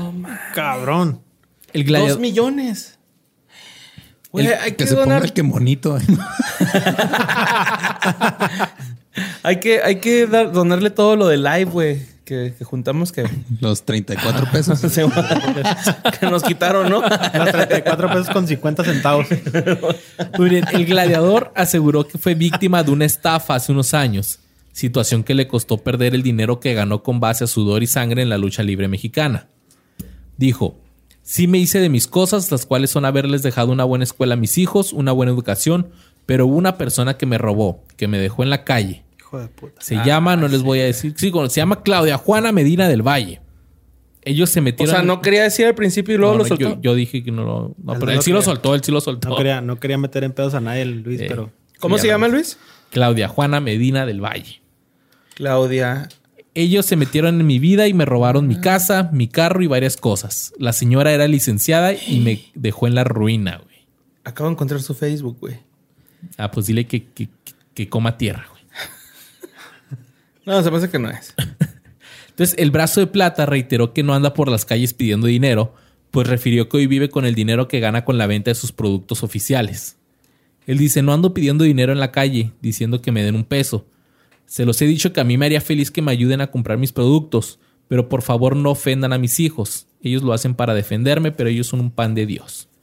Entonces, al parecer ha habido bronquitas ahí con los hijos, como que... Pues, por ejemplo, Psycho Clown en particular es eh, la máxima estrella de AAA ahorita. Y es un güey al que mucha gente le tiene rencor o tirria porque le quitó la máscara. Y voy y vuelvo y repito, no tiene nada que ver con el luchador. El luchador obedece a lo que le dice el promotor. Le quitó la máscara a Dr. Wagner Jr., que Dr. Wagner Jr. pues es uno de los... Era una de las estrellas más grandes de la lucha libre hasta hace poco. Ok. Entonces ahí pues le tiran hate, yo creo a ese güey al Psycho Clown que eh, ayuda a tu jefe, güey, no mames, ¿no? Sí, pues la gente, bueno, yo también pensaba hasta este momento que ese güey no, como que lo tiraba a León, ¿no? Pero ya No, vimos sí. que no, güey. Entonces ya en la entrevista le... Él dijo que recordaba sus años de luchador junto a sus hermanos. Dijo, tengo muchos recuerdos, como cuando Juan me dio una cachetada sacándome una muela. y, es que te digo que las cachetadas que le ponían sí estaban pasadas de verga, güey. Dice, Chucho también me llegó a dar dos que tres cachetadas luchando en tercias contra otros. ¿Qué recuerdos tengo de ellos? Mejor pregúntame qué recuerdos tendrían ellos de mí. Pues seguramente ahora se están acordando cada que me pegaban y están muertos de risa. Siempre se aparecen en mis sueños, se ríen de lo que me hicieron, pero que descansen en paz. Por lo que donde quiera que estén, los amaré toda mi vida. Ay, qué bonito. Un señor, un señor muy sabio, güey. Y al, al final de la entrevista le preguntaron qué mensaje quieres dar para la afición que tanto te admiró y disfrutó tu presencia en cada una de tus luchas. Él dice, solo hacer un atento y respetuoso recordatorio a la afición, que si desean apoyar a Super Porky lo pueden hacer comprando playeras, gorras, capas del brazo de plata o invitándome a sus fiestas para platicar con ellos y seguramente hacerlos pasar un rato muy agradable, llamándome al 68 29 25 46 Casa de Porky, casi casi oficina. Hasta luego, baby. Crush.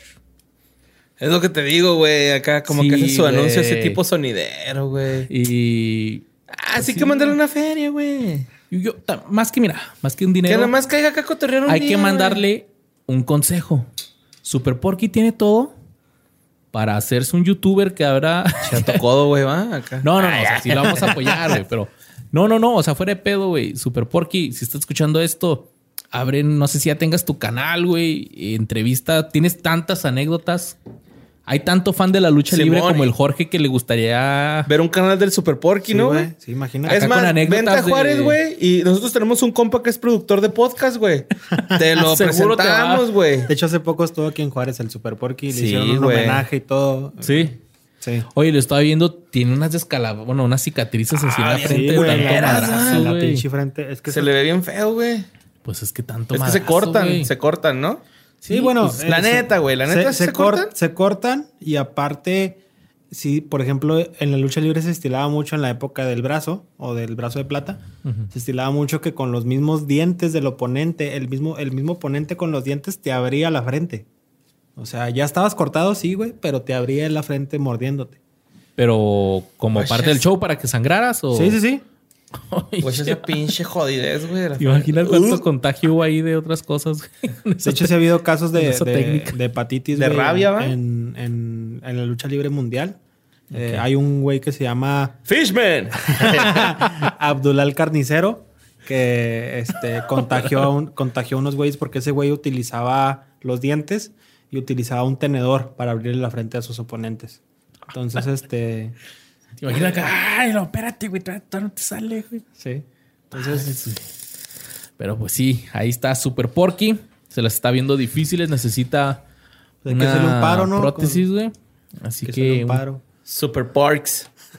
hay que, no sé, güey, algo que se haga estandupero, güey. Sí, algo- mo. Tiene mucha comedia. Como el este Choker, güey. güey, que se vaya de gira con el Ajá, güey, Choker. con Ajá, Choker, sí, esos güeyes, sí voy a verlos peladas. Pero ahí estamos, Super Y Porky. pues, bueno. A lo que se ofrezca. Y Jorge, Eso, eso, eso, es- eso fue todo, amigos. Jorge, gracias por estar Le aquí. aplicó, le aplicó.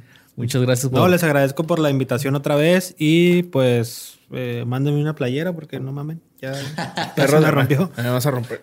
Güey, está tu podcast. Es chafa, es chafa. ¿No ¿Te acuerdas de esas Un mamás? podcast del Jorge con Super Porky, güey. Sí. Hay que armar, Mira, hay que armar. Duerme. Vamos a pagarle un vuelo, güey, que se venga a vivir aquí a Juaritos. Ahí con el Ram. Hagan compañía. estaría chida, mi Ram, que tuvieras acá el Super Porky de, de Rumi, güey. Pinches paris así cabronas, güey. Bien Simón. marranas, ¿no? Simón, sí, sí, sí, sí. De señor bohemio, güey, acá. Y pues sigan disfrutando este 420 y muchísimas gracias. Oficialmente, un año de que fue de Un ellos. año un ya, año. güey. Este es nuestro primer programa después de un año, güey. Así es. Entonces, muchas gracias por todo el apoyo, todo lo que han hecho por nosotros, por el live que se puso bueno. Se Puso buenísimo, Uy. bien chingón. Sé que lo disfrutaron. sé que lo disfrutaron tanto como nosotros.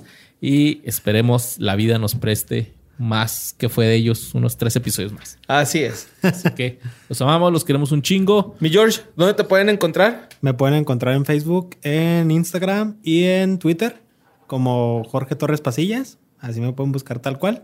Y ahí les voy a aparecer. Y lo que quieran platicar, lo que quieran mandarme de mensaje. Cualquier si me quieren, Su playerita de perros del mi mar. playerita de perros del mal, lo que me quieran. Mira, corregir. levanta el brazo, sea. mijo, para que te vean la axila. Ya, ya está ahí Sí, falleciendo. ya, Ya, ahorita ¿Qué se le corta las mangas y nomás de pijama y luego al rato ya, a la basura, güey. Oye, que todavía no se nos hace. ¿Te acuerdas que en el episodio cuando vino Jorge dijimos que le íbamos a llevar a la Arena México? Y Todavía no se puede. Pues es que no podemos puede. viajar, güey. Todavía no había COVID, todavía güey. no se puede, Ah, ya había. Ya había, ya había. Ya había, pero pues todavía no se va. Así que esperemos que pronto andemos por allá, mi Jorge. Van a ver que sí. Nos vemos. Saludos, los queremos mucho. Besitos. Adiós. En el Jomix. Thank you.